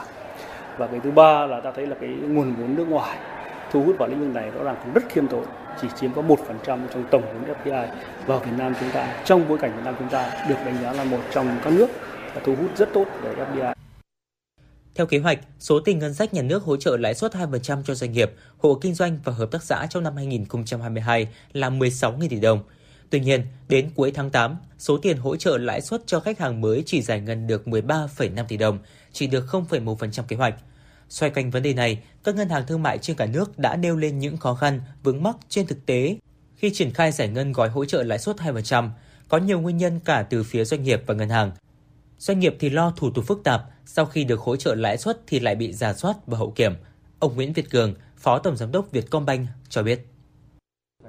Khách hàng có một số cái cân nhắc và thận trọng khi đề xuất hỗ trợ lãi suất bởi vì một số khách hàng đã từng trải qua cái đợt hỗ trợ lãi suất năm 2009 thì uh, uh, cái hồ sơ thủ tục phải hoàn thiện để phục vụ thanh kiểm tra sau này có thể ảnh hưởng đến hoạt động kinh doanh của doanh nghiệp. Một số e ngại trường hợp đã hạch toán lợi nhuận, chia cổ tức, trường hợp thanh tra kiểm toán yêu cầu thì thu hồi thì, thì doanh nghiệp là khó cân đối được cái nguồn thu nhập để trả lại số tiền đã hỗ trợ. Khách hàng cũng ờ, cảm thấy cũng có rất là nhiều những cái lo ngại trong cái quá trình thực hiện hỗ trợ lãi suất và trong một trong những cái lo ngại quan trọng nhất đó là sau khi mà thực hiện cái quá trình hỗ trợ lãi suất xong khách hàng sẽ phải tham gia vào một cái quá trình liên quan đến kiểm toán và kiểm tra hồ sơ đây là một trong những cái quan ngại của khách hàng trong thời gian tới, Ngân hàng Nhà nước sẽ tiếp tục chỉ đạo các ngân hàng thương mại tích cực triển khai trên cơ sở tuân thủ quy định pháp luật, tiếp tục phối hợp chặt chẽ với các bộ ngành liên quan, kịp thời tháo gỡ vướng mắc phát sinh trong triển khai chương trình nhằm đảm bảo đúng đối tượng, đúng mục tiêu, minh bạch và hiệu quả. Ngân hàng Nhà nước cũng đã chỉ đạo các chi nhánh ngân hàng nhà nước các tỉnh thành phố chủ động phối hợp với các sở ban ngành địa phương tổ chức hội nghị kết nối chuyên đề về hỗ trợ lãi suất giữa ngân hàng và doanh nghiệp tại các địa bàn. Như vậy, chủ trương và nguồn vốn đã có, thủ tục cho vay thông thoáng hơn, đang hứa hẹn kênh dẫn vốn này sẽ tạo cú hích phát triển mạnh mẽ nông nghiệp ứng dụng công nghệ cao. Tuy vậy, do sản xuất nông nghiệp chịu nhiều rủi ro nên vẫn cần mở rộng chính sách bảo hiểm nông nghiệp để cả doanh nghiệp, hộ gia đình và các ngân hàng yên tâm hơn khi bỏ vốn đầu tư.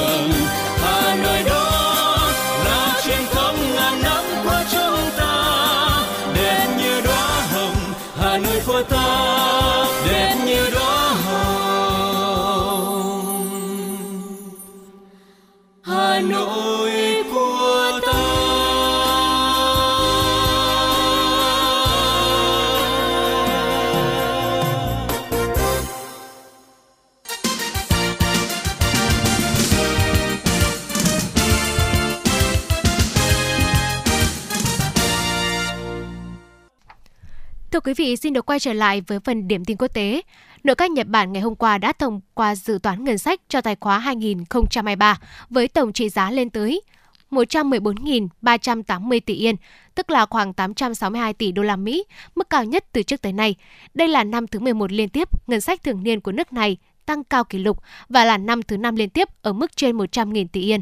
Đáng chú ý, kinh phí dành cho quốc phòng tăng tới 26,3% so với tài khóa trước lên 6.800 tỷ yên, tức là khoảng 51 tỷ đô la Mỹ.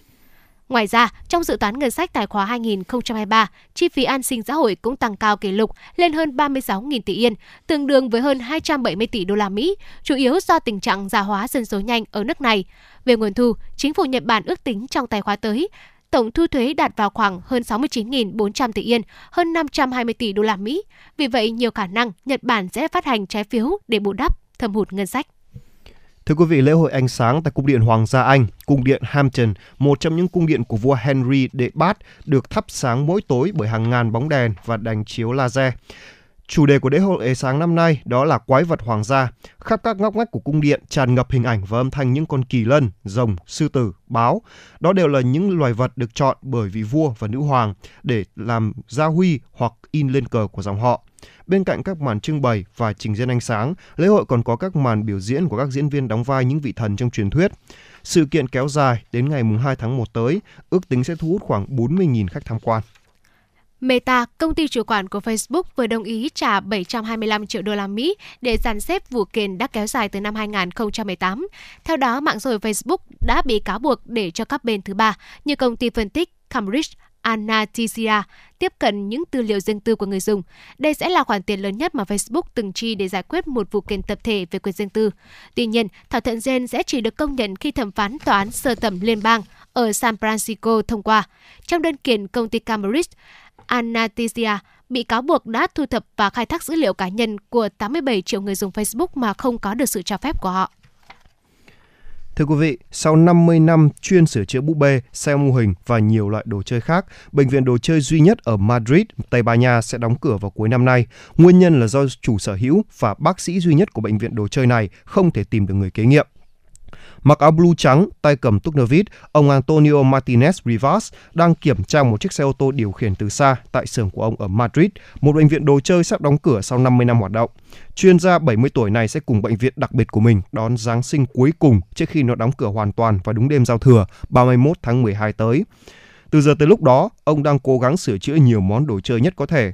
Theo AFP, trẻ nhỏ giờ có nhiều sự lựa chọn để chơi như điện thoại thông minh, chơi điện tử và khám phá thiên nhiên. Vì vậy, hầu hết khách hàng là những người trưởng thành luôn hoài niệm về những thứ họ có khi còn nhỏ. Trong khi đó, ông Antonia cũng như không thể tìm học trò nào để truyền nghề, như ông cũng đã từng được cha mình dạy cho công việc này khi còn nhỏ. Chỉ còn mấy ngày nữa là bệnh viện đặc biệt của ông Antonia sẽ đóng cửa, cũng là đóng lại một phần ký ức tuổi thơ của nhiều người.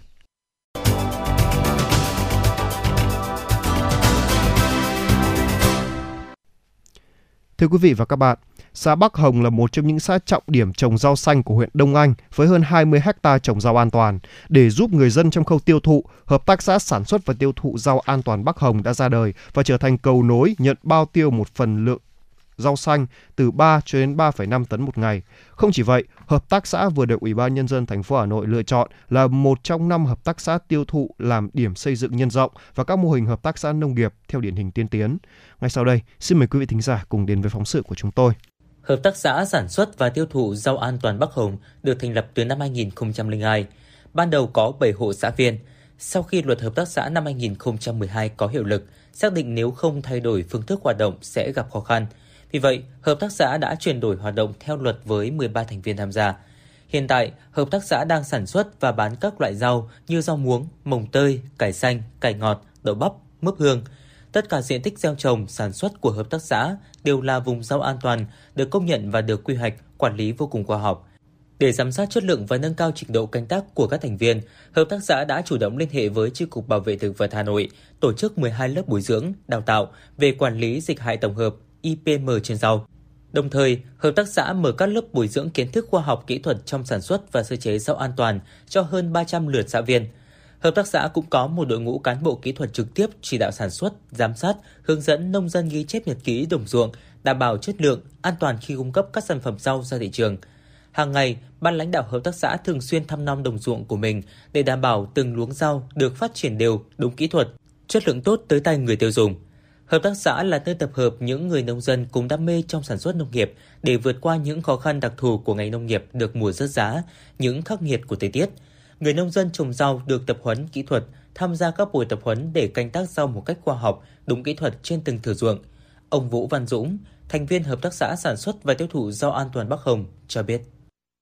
Nó nói chung là có nhiều cái lợi ích mà được hợp tác xã tạo điều kiện phát triển về kỹ thuật và thị trường cũng về bán hàng trong cái kênh của hợp tác xã cũng tốt được ừ, tập huấn trong cái việc mà của chương trình ờ, huyện ừ, về, về vấn đề rau Việt Gáp đấy là quán triệt là phun thuốc sâu theo sinh học và từ đúng định kỳ được cán bộ bảo vệ thực vật huyện giám sát với nhận thức, trình độ canh tác của các thành viên là yếu tố quyết định để làm ra những sản phẩm rau an toàn, chất lượng cao nhất.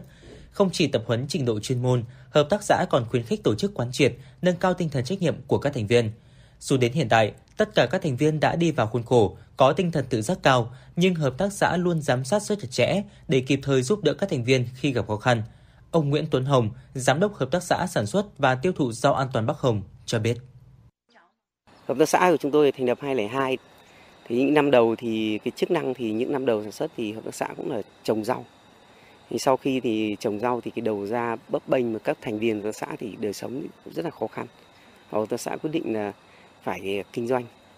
Thì kinh doanh thì à, và đặc biệt là cái chuyển đổi là sau khi hợp tác xã đậu chuyển đổi theo luật thì chúng tôi là kêu gọi là đầu anh em thành viên hợp tác xã. Tức là cái giải pháp cái thứ nhất là mình nâng cao cái năng lực cái sản xuất cái chất lượng cái sản phẩm. Đấy, áp dụng cái khoa học kỹ thuật. Ờ, thành lập các cái tổ sản xuất trong xã trong thôn hoạt động theo cái ờ, sản xuất về cái chất lượng rau quản lý theo cái mô hình PGS thứ hai là uh, đầu tư cái nhà màng nhà lưới nhà màng lưới để đảm bảo cái chất lượng rau rồi đảm bảo cái sản lượng rau khi cái thời tiết nó nó khắc nghiệt. Thứ ba nữa là cái đầu tư về cái cái cái cái cái, cái năng lực quản quản lý. Đấy, đưa cái công nghệ vào cái cái cái công tác sơ chế này đóng gói này và tập huấn về cái, cái trong người lao động về công tác về ừ, sơ chế rồi đóng gói rồi từ sản xuất cho đến sơ chế cho đóng gói. Rồi cán bộ ở các xã thì ờ, được đi học về cái công tác quản trị để mình ờ, nâng cao cái năng lực cạnh tranh của các xã này. Rồi đẩy mạnh về cái ờ, quảng bá giới thiệu thương hiệu tham gia các cái hội trợ triển lãm ở thành phố về huyện tổ chức rồi trên các cái kênh mạng xã hội để mình à, quảng bá cái thương hiệu rồi cái sản phẩm của hợp tác xã. Ngay sau khi quyết định số 167 QĐ-TTG được ban hành, Hà Nội đã có quyết định số 4857 phê duyệt kế hoạch triển khai đề án lựa chọn, hoàn thiện, nhân rộng mô hình hợp tác xã kiểu mới, hiệu quả tại các địa phương trên cả nước giai đoạn 2021-2025. Hà Nội đã lựa chọn và xây dựng, nhân rộng các mô hình hợp tác xã nông nghiệp điển hình tiên tiến, tạo điều kiện để các hợp tác xã mở rộng quy mô, phạm vi, địa bàn hoạt động với các ngành nghề sản xuất, kinh doanh, dịch vụ, chú trọng thành lập các hợp tác xã nông nghiệp kiểu mới. Năm hợp tác xã đã được thành phố lựa chọn làm điểm, trong đó có hợp tác xã sản xuất và tiêu thụ rau an toàn Bắc Hồng, huyện Đông Anh. Các hợp tác xã được chọn làm điểm đều đảm bảo những yêu cầu thuộc đề án, như đã chuyển đổi và hoạt động có hiệu quả theo quy định của Luật Hợp tác xã năm 2012, đảm bảo tỷ lệ cung ứng sản phẩm và dịch vụ cho thành viên, có lãi liên tục trong vòng 3 năm gần nhất, có định hướng phát triển phù hợp với mô hình được đề án lựa chọn. Ông Nguyễn Tuấn Hồng, Giám đốc Hợp tác xã sản xuất và tiêu thụ rau an toàn Bắc Hồng cho biết. Thì đây là vinh dự nhưng cái nhiệm vụ cũng thấy là nặng nề. Cái trước mắt thì hợp tác xã tiếp tục là đầu tư đổi mới cái cái cái cái cái, cái công nghệ mở rộng cái khu vực ừ, sản xuất rau này thứ hai là đặc biệt là cho là, là tập huấn về cái năng lực quản trị của các xã đội ngũ ờ, lãnh đạo rồi người lao động các xã. Thứ ba nữa là cái đưa cái áp dụng những cái ờ, dây chuyền công nghệ vào chế biến đóng gói sản phẩm ờ, đóng gói sản phẩm của các xã. Thứ tư nữa là đẩy mạnh cái công tác là gắn kết hơn nữa với cái ở giữa hợp tác xã với các cái hoạt động cộng đồng đẩy mạnh để nâng cao cái cái cái, cái các hoạt động của hợp tác xã để gắn các cái hoạt động của cộng đồng càng ngày càng gắn chặt hơn nữa trước thì tốt rồi nhưng bây giờ là phải tốt hơn nữa để là nâng cao cái vị thế của hợp tác xã rồi đặc biệt là cái cái giữa ừ, hoàn thành cái chuỗi tức là từ sản xuất cho đến tiêu thụ sản phẩm để đảm bảo cái đời sống cái cái thu nhập của các thành viên rồi cái ừ, thu nhập cái đời sống của người lao động trong hợp tác xã. Ngoài năm hợp tác xã đã được lựa chọn, từ nay đến năm 2025, Hà Nội sẽ nghiên cứu lựa chọn thêm 20 hợp tác xã, liên hiệp hợp tác xã đáp ứng các yêu cầu điều kiện để tham gia đề án của Thủ tướng Chính phủ và được hỗ trợ từ ngân sách thành phố. Xây dựng phương án nhân rộng mô hình hợp tác xã kiểu mới, hiệu quả giai đoạn 2026-2030.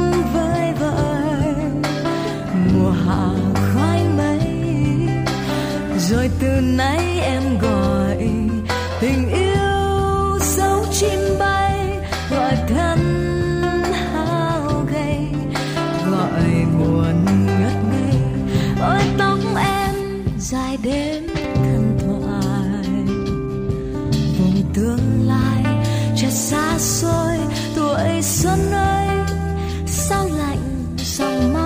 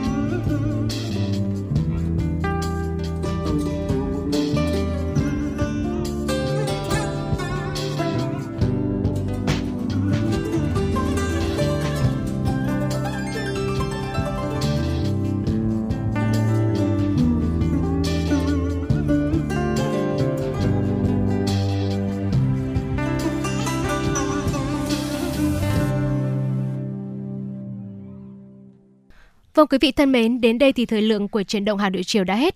Quý vị và các bạn hãy ghi nhớ số điện thoại nóng của chương trình là 024 3773 6688. Quý vị hãy tương tác với chúng tôi để chia sẻ những vấn đề quý vị và các bạn đang quan tâm, những mong muốn được tặng một món quà âm nhạc cho bạn bè người thân. Còn bây giờ, xin chào tạm biệt và hẹn gặp lại.